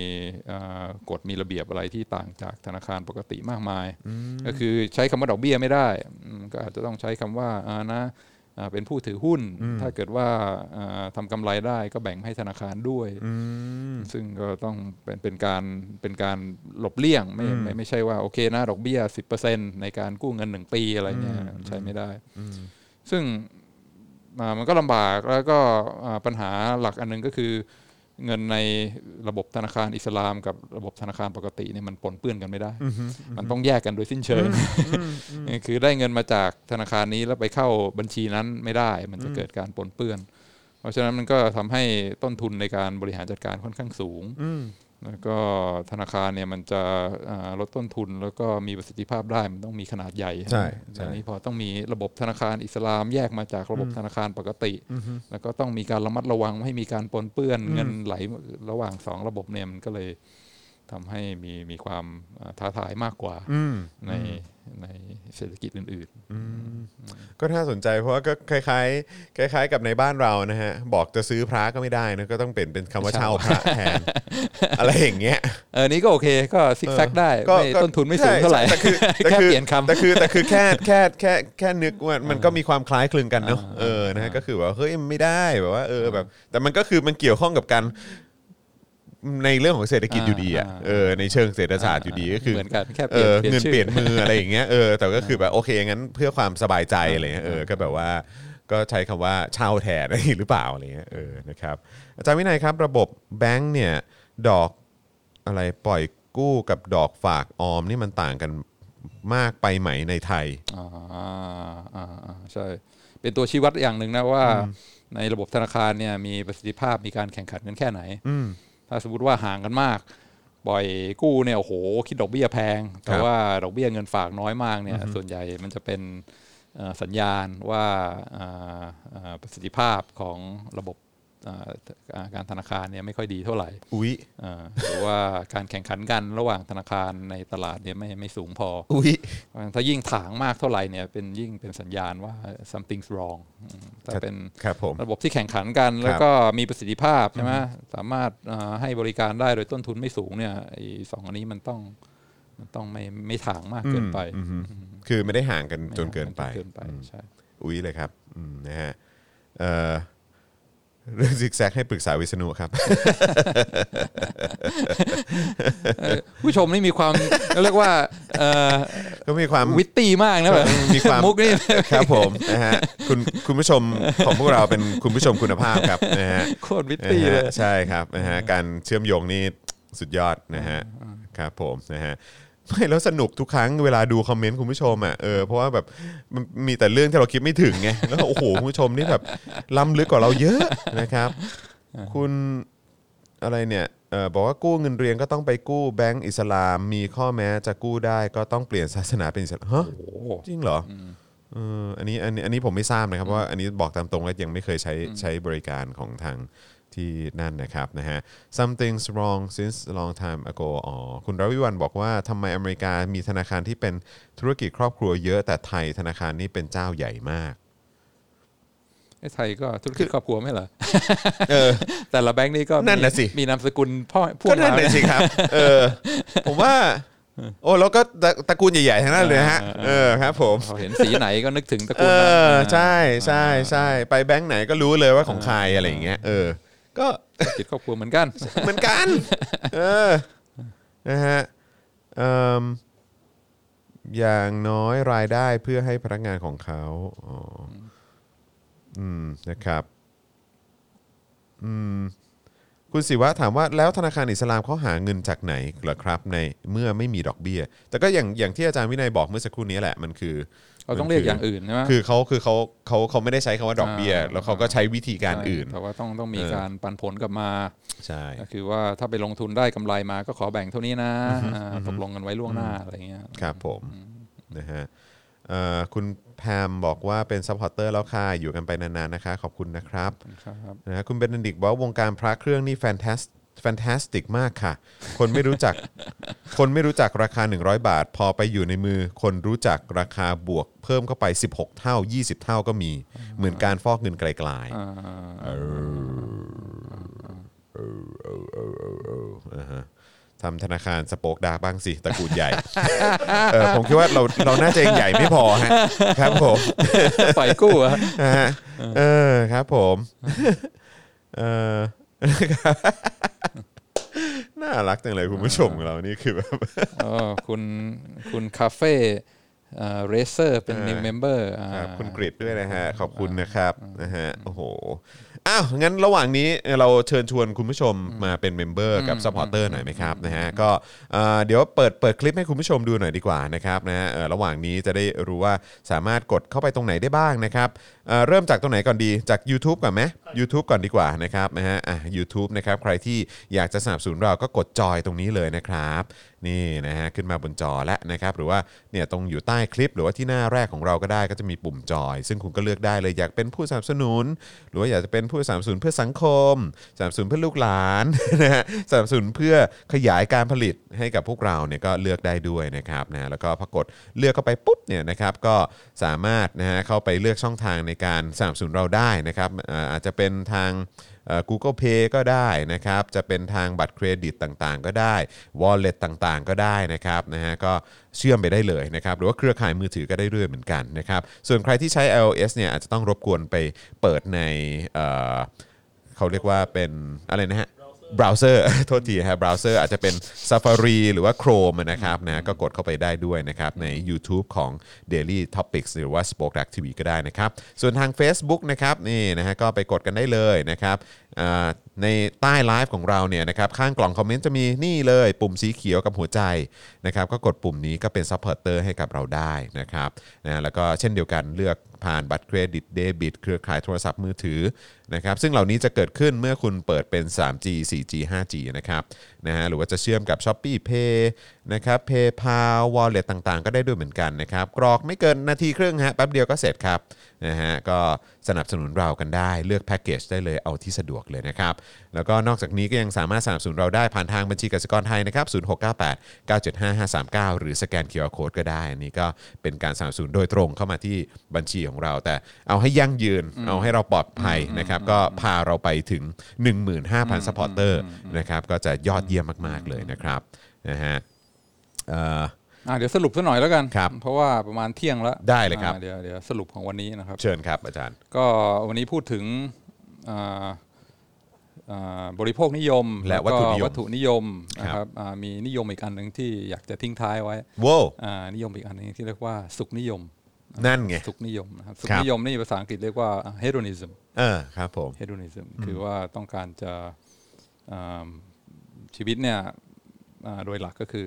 ต้องการจะให้มีความสุขมากที่สุดอืมอ่า hedonist ก็คือว่าอ่าเอาให้เต็มที่อ่าชีวิตนี้เนี่ยต้องการที่จะ maximize ความสุขครับเพราะฉะนั้นทำอะไรแล้วมีความสุขก็ทำไปอ่าอันนี้ก็เรียกว่าสุขนิยมอ่า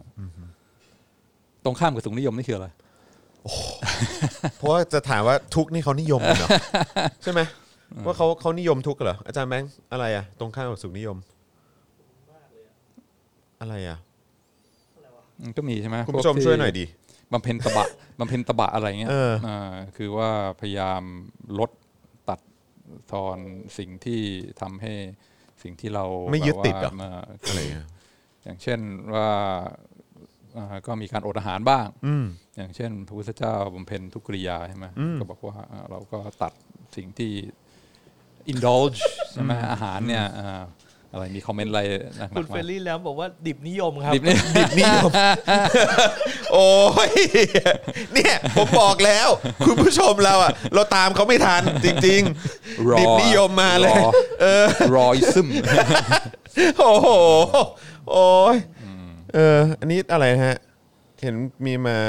เนี่ยเนี่ยเนี่ยคุณคุณคุณคุณเบลทริก เออสิ้นยินดีอะฮะ คุณมิดไนท์วูฟบอกว่าเป็น self torture นิยมหรือเปล่าฮะอ่าอ่ามีซาดิสนิยมไม่ใช่ นี่ป่ะสิ้นอะไรเนี่ยอันเอ่ออะไร ผม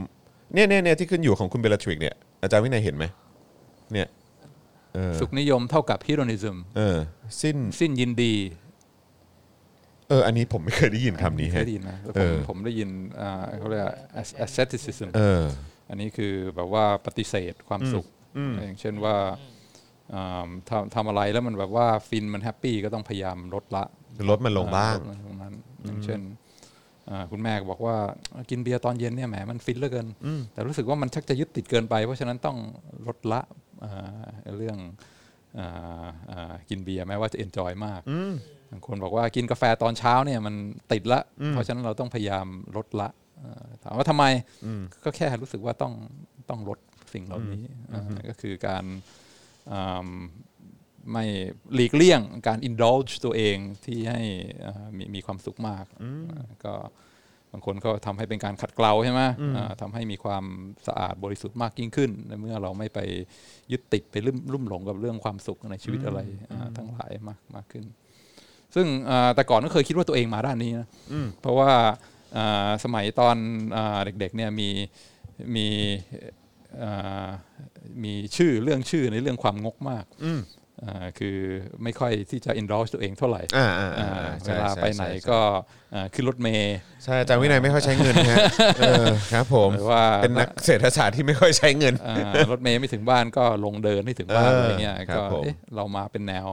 อ่าปฏิเสธความสุขหรือเปล่าว่าเป็น asceticism หรือเปล่าวะอ่าซึ่งก็ไปไปมาๆไม่ใช่นะอ่าเพิ่งไปดูใน ใน BBC มาครับอ่าเขามี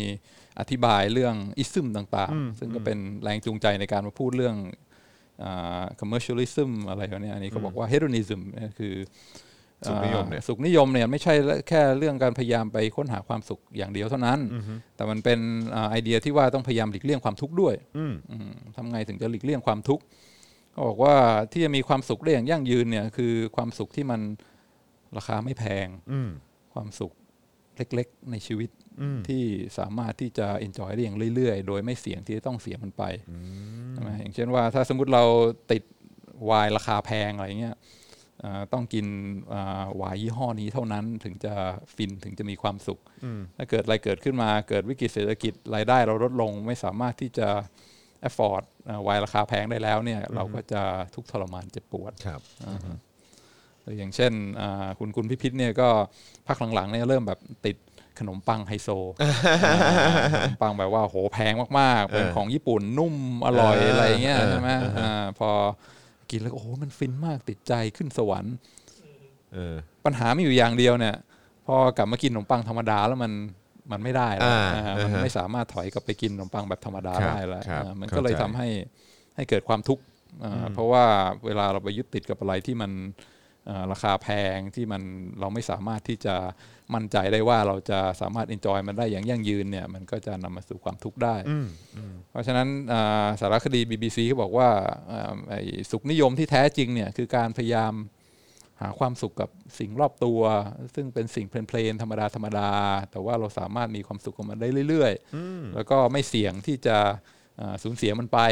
อ่ามันก็จะเป็นการอ่า maximize ความสุขของเรา แล้วก็ลดความทุกข์ได้ในในระยะยาวอ่าซึ่งตอนตอนเรียนอยู่มหาลัยก็นึกถึงเพื่อนญี่ปุ่นคนหนึ่งอาบอกว่าเนี่ยเป็นอ่าเรียนประวัติศาสตร์ แล้วก็ชอบอาจารย์คนหนึ่งมากเลย สอนวิชาประวัติศาสตร์อเมริกันเรียนตอนปีหนึ่งแล้วแบบโอ้โหติดอกติดใจ เรียกว่าเป็น FC ตัวตัวยง เพราะฉะนั้นวิธีหาความสุขของเพื่อนชาวญี่ปุ่นคนนี้ก็คือว่าอ่าอ่า ตอนบ่ายเนี่ยก็จะเดินไปร้านสะดวกซื้อไปซื้อ Snapple คือน้ำน้ำน้ำแอปเปิลป่ะอ่าน้ำน้ำชารสหวานอ๋ออ๋ออะไรใช่ใช่เงี้ยใช่ใช่ใช่เออเออ Snapple มาแล้วก็อ่าไปนั่งฟังเลคเชอร์ของอาจารย์คนนี้อ่าคือวิชาเดิมนะเรียนแต่ปีหนึ่งแล้ว แต่พอปีสองปีสามปีสี่ก็เป็นแบบ FC ก็ไปนั่งก็ยังฟังไปนั่วิงชาฟังเดิอยู่มอะเออแล้วก็นั่งกับฟัง Snapple หนึ่งขวดแล้วก็ดื่ม Snapple แล้วก็ ฟิน เพราะว่าครับผมอาจารย์คนที่เนี่ยโหพูดจาภาษานี่สละสลวย แล้วก็ผมเฉียบคม แล้วก็ประวัติศาสตร์อเมริกา ฟังซ้ำกี่รอบแล้วมันก็ยังฟินอยู่ดีอ่า จบปีสี่ให้เป็นเบาหวานใช่ไหมเออว่าเออเนี่ยอันเนี่ยคือคือเฮโรนิซึมที่แท้จริง แค่นี้ก็เป็นความสุขเล็ก ๆ ที่หาได้ คืออะไรรอบตัวใช่ไหมราคาไม่แพง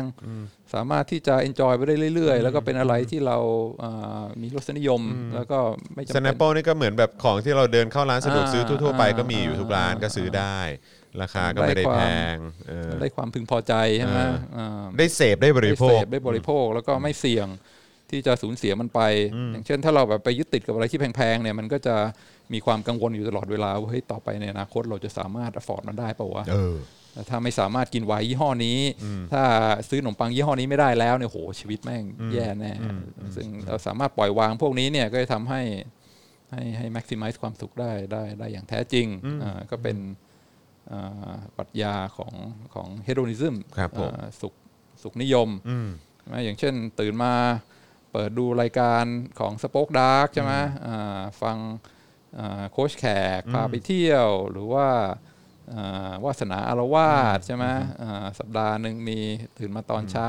ก็เหมือนแบบไปงเขาเรียกว่าอะไรเป็นสปอนเอ้ยเป็นเอ่อผู้สนับสนุนเราก็เหมือนแบบเออก็โอเคนี่จ่ายวันละ 5 บาทอ่าอันนี้คือความสุขที่แท้จริงแล้วใช่ไหมวันละ 5 บาทอ่าตื่นมากินกาแฟใช่ไหมแล้วก็นั่งดูรายการของ Spoke Dark TV มีความหลากหลาย ราคาแพงไหมไม่แพงอ่าแล้วก็มีอ่าสาระมีความบันเทิง มีเพื่อนคุย ที่จะอ่ามาอ่าอยู่เป็นเพื่อนได้ตลอดเวลา อันนี้ก็ถือเป็นอ่าความสุขอย่างหนึ่งใช่ไหมอ่าสามารถ enjoy ได้อย่างยั่งยืน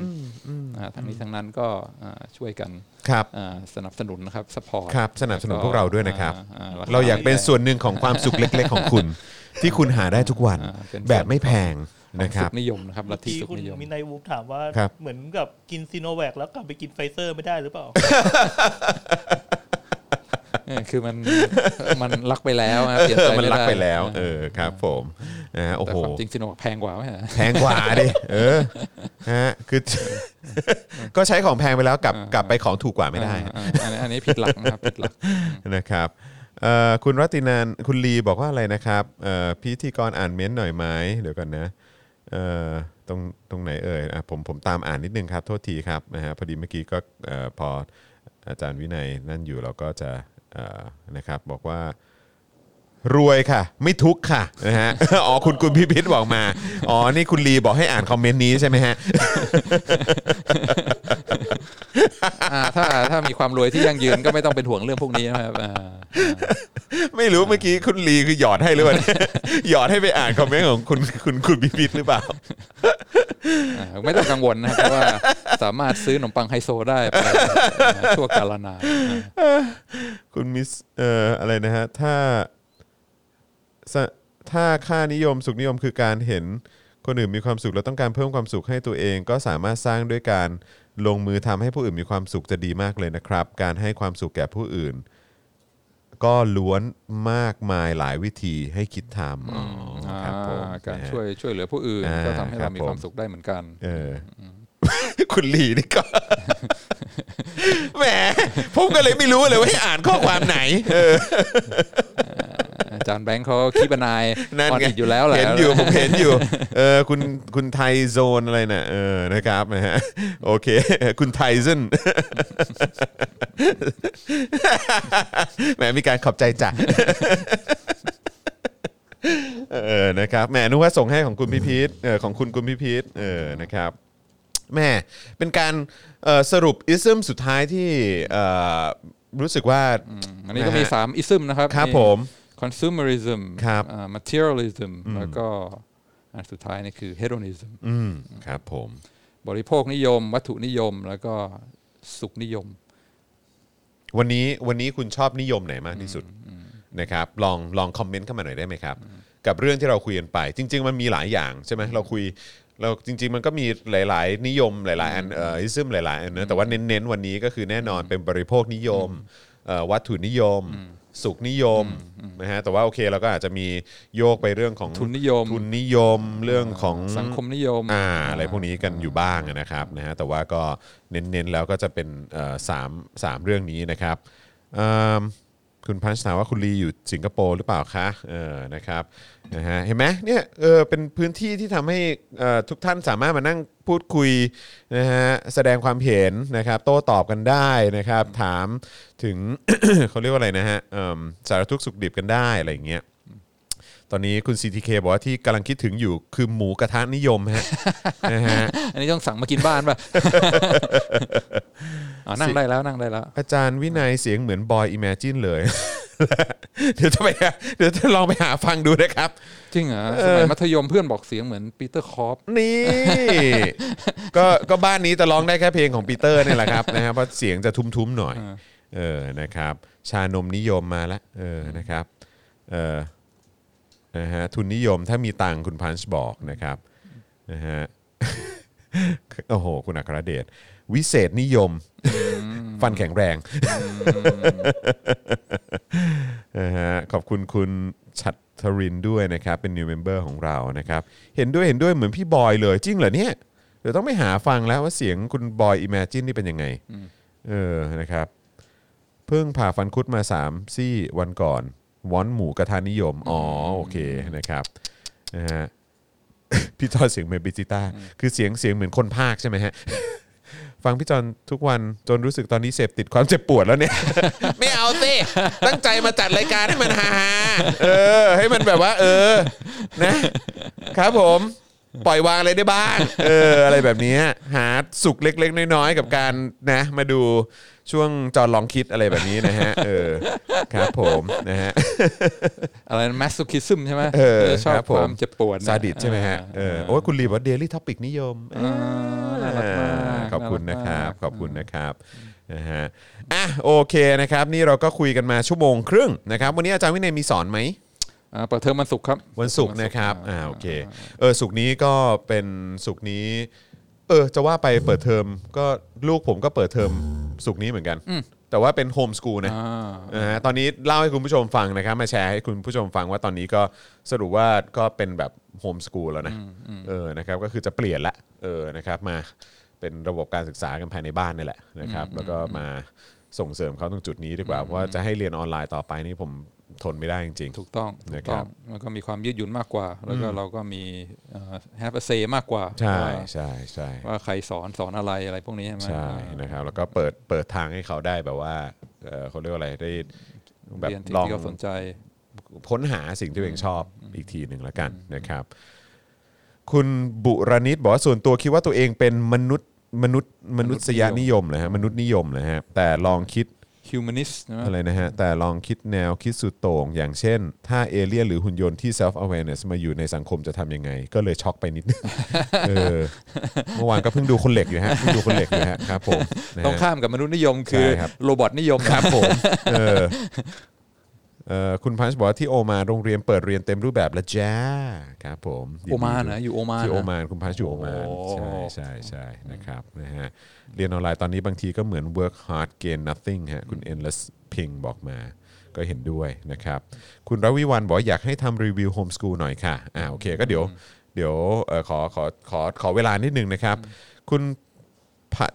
นะครับบอกว่าถ้าลูกอยากเรียนไบโอจ้างเราไปติวได้นะอ๋อครับผมคิดว่ามีมีแบบมีแบบเบื้องต้นไหมครับ แบบสอนแบบสนุกสนุกอะไรอย่างเงี้ยเออคือผมเปิดกว้างนะ คือถ้าเกิดว่าแบบสามารถมาเหมือนแบบคือคือต้องเข้าใจด้วยว่าคือลูกเราก็ก็เอ่อประมาณปหนึ่งปสองนะฮะเออก็เพราะฉะนั้นคือจะทำยังไงให้วิชาชีววิทยา biology เนี่ยเออนะครับทำยังไงให้ให้มันสนุกหรือว่ามันน่าสนใจสำหรับเด็กวัยนี้ที่มัน จะน่าสนใจมากพอที่จะทำให้เขาแบบ อุ้ยคืออยากเรียนรู้ต่ออะเออนะครับมันคือมันก็เป็นเป็นเรื่องที่ท้าทายนะที่ท้าทายเหมือนกันจับนะครับ ต้องได้สำหรับเด็กปหนึ่งเนี่ยต้องใช่ ต้องมีความสร้างสรรค์พอสมควร ครับผมนะฮะคุณพิรพงศ์บอกว่าเป็นภรรยานิยมครับ ว่าไงว่าตามไม่ขัดเออนะครับตามสไตล์พ่อบ้านใจกล้า อุ้ยอันนี้ไม่ใช่ไม่ใช่นิยมแล้วแหละ อันนี้เขาเรียกว่าเออเป็นสถานการณ์บังคับ ระบอบการปกครองมากกว่านะฮะครับผมนะฮะ นี่เป็นระบอบการปกครองนะฮะนะฮะเรียนออนไลน์มาเกือบ 2 ปีลาออกแล้วค่าบอกไว้จริง ๆ ค่าเทอมเนาะคุณกัลยาเนาะนะครับอืมหนักจริง เย็นนี้ Daily Topics เป็นใครนะครับเย็นนี้ Daily Topics เป็นคุณปาล์มนะครับก็เดี๋ยวติดตามได้นะครับซึ่งเราก็น่าจะอ้อแล้วก็แน่นอนก็มีพ่อหมอออโตจูนมาด้วยฮะนะครับเดี๋ยวเดี๋ยวพ่อหมอมาไงเออนะฮะพ่อหมอจะจะอยู่กับเราทุกวันอะนะครับนะฮะ เป็นเวลา 45 วัน ภรรยาธิปไตยนะคุณ Friendly Lamb บอกมาอะใช่ใช่ใช่อยากให้อาจารย์วินัยพูดถึง AI God บ้างจังจากหนังสือ Life 3.0 นะครับ โอ้โหการบ้านหน่อยนะมาแล้วฮะมีการบ้านมาแล้วฮะอะไม่เป็นไร มีเวลา 2 สัปดาห์สามจุดศูนย์นะมีเวลา 2 สัปดาห์ไปหาอ่านได้นะครับไอ้กอดเหรอโอ้โหน่าสนใจแต่ว่าถ้าพูดถึง AI หรือว่าโรบอทหรือหุ่นยนต์นี่ตอนนี้เขาก็แข่งกัน แบบเต็มที่เลยนะ คือก่อนหน้านี้เราก็เห็นจากญี่ปุ่นเยอะใช่ไหมฮะก็มีแบบอย่างวันก่อนที่เอ่อพี่แขกก็เล่าให้ฟังเรื่องหุ่นยนต์ของ SoftBank ที่ใช้แบบเอาไว้สวดงานศพอะอะไรอย่างเงี้ยเออนะครับหรือว่าโอเคก็มีแบบเสิร์ฟอาหารอ่าอะไรพวกนี้ก็ว่ากันไป robot นี่ก็วันก่อนผมมีโอกาสได้คุยกับเอ่อกับ เอ่อเพื่อนเพื่อนผมคนหนึ่งที่ที่ก็เขาก็ทำทำเกี่ยวกับหุ่นยนต์เนี่ยแหละเออที่ใช้ในโรงงานอะไรต่างๆ ของพวกโรงงานผลิตรถยนต์อืมผลิตเอ่อโอ้โหอุปกรณ์อิเล็กทรอนิกส์อะไรอย่างเงี้ยเออนะครับเออก็เขาก็เก่งมากแล้วก็เป็นคนที่แบบว่าเออแบบมีความรู้ความเชี่ยวชาญด้านนี้ก็น่าสนใจไปอีกแบบหนึ่งแล้วก็อย่างที่เราเห็นเอ่อคลิปที่มีการแชร์กันออกมาเยอะก็แบบหุ่นจากของบอสตัน ใช่ไหม Boston Robotics อะไรนั่นปะเออใช่ไหมฮะ Boston Dynamics เออว่า Boston Dynamics อะไรอย่างเงี้ยที่เป็นแบบหุ่นยนต์สีขาอ่าเอออะไรอย่างเงี้ยขนของแบกของกองทัพสหรัฐก็เอาไปใช้เต้นได้ได้ใช่ไหมเต้นได้กระโดด Backflip ตีลังกาได้ อะไรต่างๆอ่าได้ใช่ไหมครับ แล้วก็มีไปจนถึงที่ตอนนี้ก็มีของจีนแล้วก็มีเยอะเหมือนกันอะไรอย่างเงี้ยแล้วก็ล่าสุดก็จะเป็นทางเทสลาที่ที่เหมือนแบบมีแผนว่าอยากจะทำหุ่นยนต์เหมือนกัน แต่ว่าก็จะทำออกมาให้เป็นแบบลักษณะคล้ายๆเป็นคนนะเนาะเออนะครับก็จะมีอย่างนั้นด้วยก็ก็น่าสนใจครับว่าเราจะไปถึงตรงจุดไหนนะครับนะฮะแต่ว่าก็อย่างที่บอกไปครับว่าเราก็บริโภคกับสิ่งที่มันเกิดขึ้นนอกประเทศนะครับ แต่ว่าในประเทศนี้เรา ด้วยความที่ยังคงเป็นเผด็จการอยู่นะครับนะฮะการที่จะเปิดกว้างในเรื่องของประชาธิปไตยเอ่อประชาธิปไตยไปจนถึงทุนนิยมที่จะส่งเสริมการคิดค้นอะไรใหม่ ๆ อะไรแบบเนี้ยคงต้องรอกันไปอีกยาวนาน อาจจะต้องเป็นรุ่นลูกของเรา หรือว่ารุ่นต่อไปนะครับนะฮะก็เป็นกำลังใจให้กับทุกคนแว่นฟ้านิยมนั่นไงมาแล้วครับผมอะก็เดี๋ยวเดี๋ยวเดี๋ยวเย็นนี้ก็หยอดคุณปาล์มได้อ๋อเดี๋ยวต้องส่งไปบอกคุณปาล์มแล้วว่าเราติดค้างคาเรื่องที่ต้องเล่าให้คุณผู้ชมฟังเนอะ เออ เดี๋ยวผมต้องไปคิดมา เดี๋ยวผมไปเตรียมเดี๋ยวขอไปย้อนวันวานก่อนว่ามีเรื่องอะไรบ้างเราช่วงมัธยมอะใช่เออไม่ต้องมัธไม่ต้องมัธยมก็ได้หลังจากนี้ก็มี เออนะครับนะฮะก็คือผมต้องมีผมต้องเอ่อผมต้องมีเรื่องของคุณปาล์มอันหนึ่งส่วนคุณปาล์มก็ต้องมีของผมอันหนึ่งนะครับนะฮะอ๋อช่วงเผาเหรอช่วงเผาเพราะว่าคุณผู้ชมสามสนุนเราเยอะไงเออนะครับ คุณสุพันธ์นีบอกว่าวันนี้ไม่ทันดูตั้งแต่เริ่มต้นไลฟ์ตกลงคุยกันหัวข้ออะไรคะนะครับก็ตามชื่อหัวข้อเลยครับ คุณสุพันธ์นีนะครับก็มีเรื่องของทั้งหลายนะครับเอ่อบริโภคนิยม และวัตถุนิยม แต่ว่าตามสไตล์พี่น้องคู่นี้ก็จะไหลไปเรื่อยครับนะฮะก็สามารถไปดูย้อนดูได้นะครับรับรองว่าบันเทิงเหมือนกันคุณจอนคุณจอนครับ เราตอนนี้เรามีไอ้สเกลอยู่ข้างล่างใช่ไหมครับ ผ่านเวลหนึ่งเรื่องหนึ่งไหมโอ้โห เอาเลยเว้ย อะไรนะงั้นงั้นไอ้เรื่องไอ้เรื่องผ่านเวลหนึ่งอะอย่างสมมติเออสมมุติว่าเป็น4 5 0 0 6 0 0อะไรเงี้ยคนเผาคือใครหรือเปล่า ก็ควรจะเป็นพ่อหมออ่าอ่าใช่ไหมควรจะเป็นพ่อหมออาจจะเผาคุณปาล์มเผาผม เผาหรืออะไรอย่างเงี้ยเออก็ได้อะไรอย่างเงี้ยแล้วถ้าวันไหนแบบมันนั่นจริงๆก็เดี๋ยวเผาพ่อหมอให้อะไรอย่างเงี้ยอ่า อะไรอย่างเงี้ยโอ้โหกี่เรื่องวะเนี่ยหนึ่งสองสามสี่ห้าหกเจ็ดเจ็ดเรื่องเลยเหรอเออ แล้วพอสุดท้ายพอถึงหมื่นห้าก็คือพี่น้องสี่คนนั่งด้วยกันเย่อ่าโอเคครับเดี๋ยวผมเดี๋ยวช่วยเดี๋ยวช่วย โอ้โหนะครับเออนะฮะอาจารย์วินัยเผาพี่จอนให้ดูเป็นตัวอย่างเลยครับแหมคุณเฟรนลี่แรมอย่าเพิ่งอย่าเพิ่งอย่าเพิ่งชี้โพรงสิครับ เออนะครับพ่อหมอเผาจอนเหรอเออนั่นนั่นแหละครับ นะฮะอะโอเคนะครับก็เอ่อเดี๋ยวเย็นนี้เจอกันนะครับนะฮะก็จะมีผมมีคุณปาล์มนะครับแล้วก็มีพ่อหมอแล้วก็อาจารย์แบงค์ด้วยนะครับแต่ว่าวันนี้นะครับก็ต้องขอบคุณอาจารย์วินัยมากเลยนะครับนี่เราอยู่กัน 1 ชั่วโมง 45 นาทีแล้วนะครับนะฮะที่เราพูดคุยกันนะครับก็เดี๋ยวเอ่ออาจารย์วินัยจะกลับมาอีกทีนึงก็จะเป็นสัปดาห์ อีกสองสัปดาห์ อีก 2 สัปดาห์นะครับ เพราะ week หน้าก็จะเป็นคิวของเอ่อพี่แขกคำ ผกานั่นเองนะครับ ก็เดี๋ยวติดตามนะครับ คุณ Midnight Wolf บอกว่า จอนยังเหลือ story ให้เราอีก โอ้ย ครับผมเยอะแยะครับ เพียงแต่ว่ามันต้องมีอะไรมาสะกิดนิดนึงให้เราแบบอ๋อเรื่องนี้อะไรอย่างเงี้ยเออเพราะก็ผมก็การันตีผมก็วีรกรรมเยอะอยู่ เออนะครับ นะครับนะฮะโอเคนะครับ วันนี้ก็หมดเวลาแล้วนะครับ ก็เดี๋ยวกลับมาเจอกับอาจารย์วินัยใหม่ได้ในอีก 2 สัปดาห์นะครับนะแล้วก็เดี๋ยวต้องมาดูว่าครั้งหน้าจะเป็นเรื่องอะไร จะมีหัวข้อหรือเปล่า หรือว่าจะกลับมาเรื่อง AI God ก็ไม่รู้นะครับถ้าถ้า ถ้า supporter ขึ้นเยอะๆเดี๋ยวจะมาเผาอาจารย์วัฒนาให้ฟังไอ้ยาเอาละดิเอาละดินะครับ ก็น่าติดตามนะครับ เพราะว่า week นี้นี่เป็นวีคนี้นี่เป็นพี่ถึก ใช่ปะเอ้ยไม่สิเอ้ยวีคนี้เป็นอาจารย์วัฒนาใช่วีคถัดไป ก็เป็นพี่ถึก แล้วพอวีคถัดไปปุ๊บอาจารย์วินัยกลับมา ก็เป็นวีคเดียวกับอาจารย์วัฒนาใช่ใช่ใช่งั้นถ้าอาจารย์วินัยเผาอาจารย์วัฒนานี่วันศุกร์อาจารย์วัฒนาจะเผาอาจารย์วินัยกลับนะวอดวายอ้าววอดวายมันมันอยู่ที่ว่าครับมันผ่านสองเลเวลหรือเปล่าเออมันมันอยู่ที่ว่าจะถึง1 5ื่นหรือเปล่าดีกว่าเออนะครับนะฮะอะก็เดี๋ยวเดี๋ยวรอลุ้นแล้วกันนะครับนะฮะอะโอเคนะครับเผาพิธีกรแลก supporter กันแล้วตอนนี้นะครับเออนะฮะก็ เพราะอยากอยากจะทำ content ให้คุณผู้ชมได้ดู แล้วก็ติดตามต่อไปครับนะฮะยังไงก็เอ่อช่วยกันสนับสนุนหน่อยละกันนะครับนะฮะเพราะว่าเอ่อถ้า ถ้าถึง 1 หมื่น 5ก็ยังคงมี Spoke Dark อยู่ครับ แต่ถ้าไม่ถึง 1 หมื่น 5ก็เป็น Spoke Dead นะครับนะฮะอะโอเคนะครับ วันนี้ก็หมดเวลาแล้วนะครับ ก็ขอบคุณทุกท่านมากๆนะครับนะฮะที่ติดตามพวกเรานะครับ เดี๋ยวเย็นนี้มาเจอกันนะครับนะฮะตอนประมาณ5โมงเย็นนะครับอ่าโดยประมาณนะครับนะฮะก็เดี๋ยวกลับมาเจอกันได้นะครับ วันนี้ขอบคุณทุกท่านมากๆเลยนะครับนะที่ติดตามกันนะครับ แล้วก็เดี๋ยวกลับมาเจอกันได้ใหม่ กับอาจารย์วินัยในอีก 2 สัปดาห์ข้างหน้านะครับรับรองว่าจะมีเรื่องราวสนุกๆให้ได้ติดตามกันอย่างแน่นอนนะครับวันนี้นะครับผมจอมยูนะครับอาจารย์วินัยวงศ์สุรวัตรนะครับแล้วก็อาจารย์แบงค์มองบนถอนในใจแบงพลางนะครับพวกเราสามคนคงต้องขอลาไปก่อนนะครับสวัสดีสวัสดีครับสวัสดีบ๊ายบายคครับรับสวัสดีครับ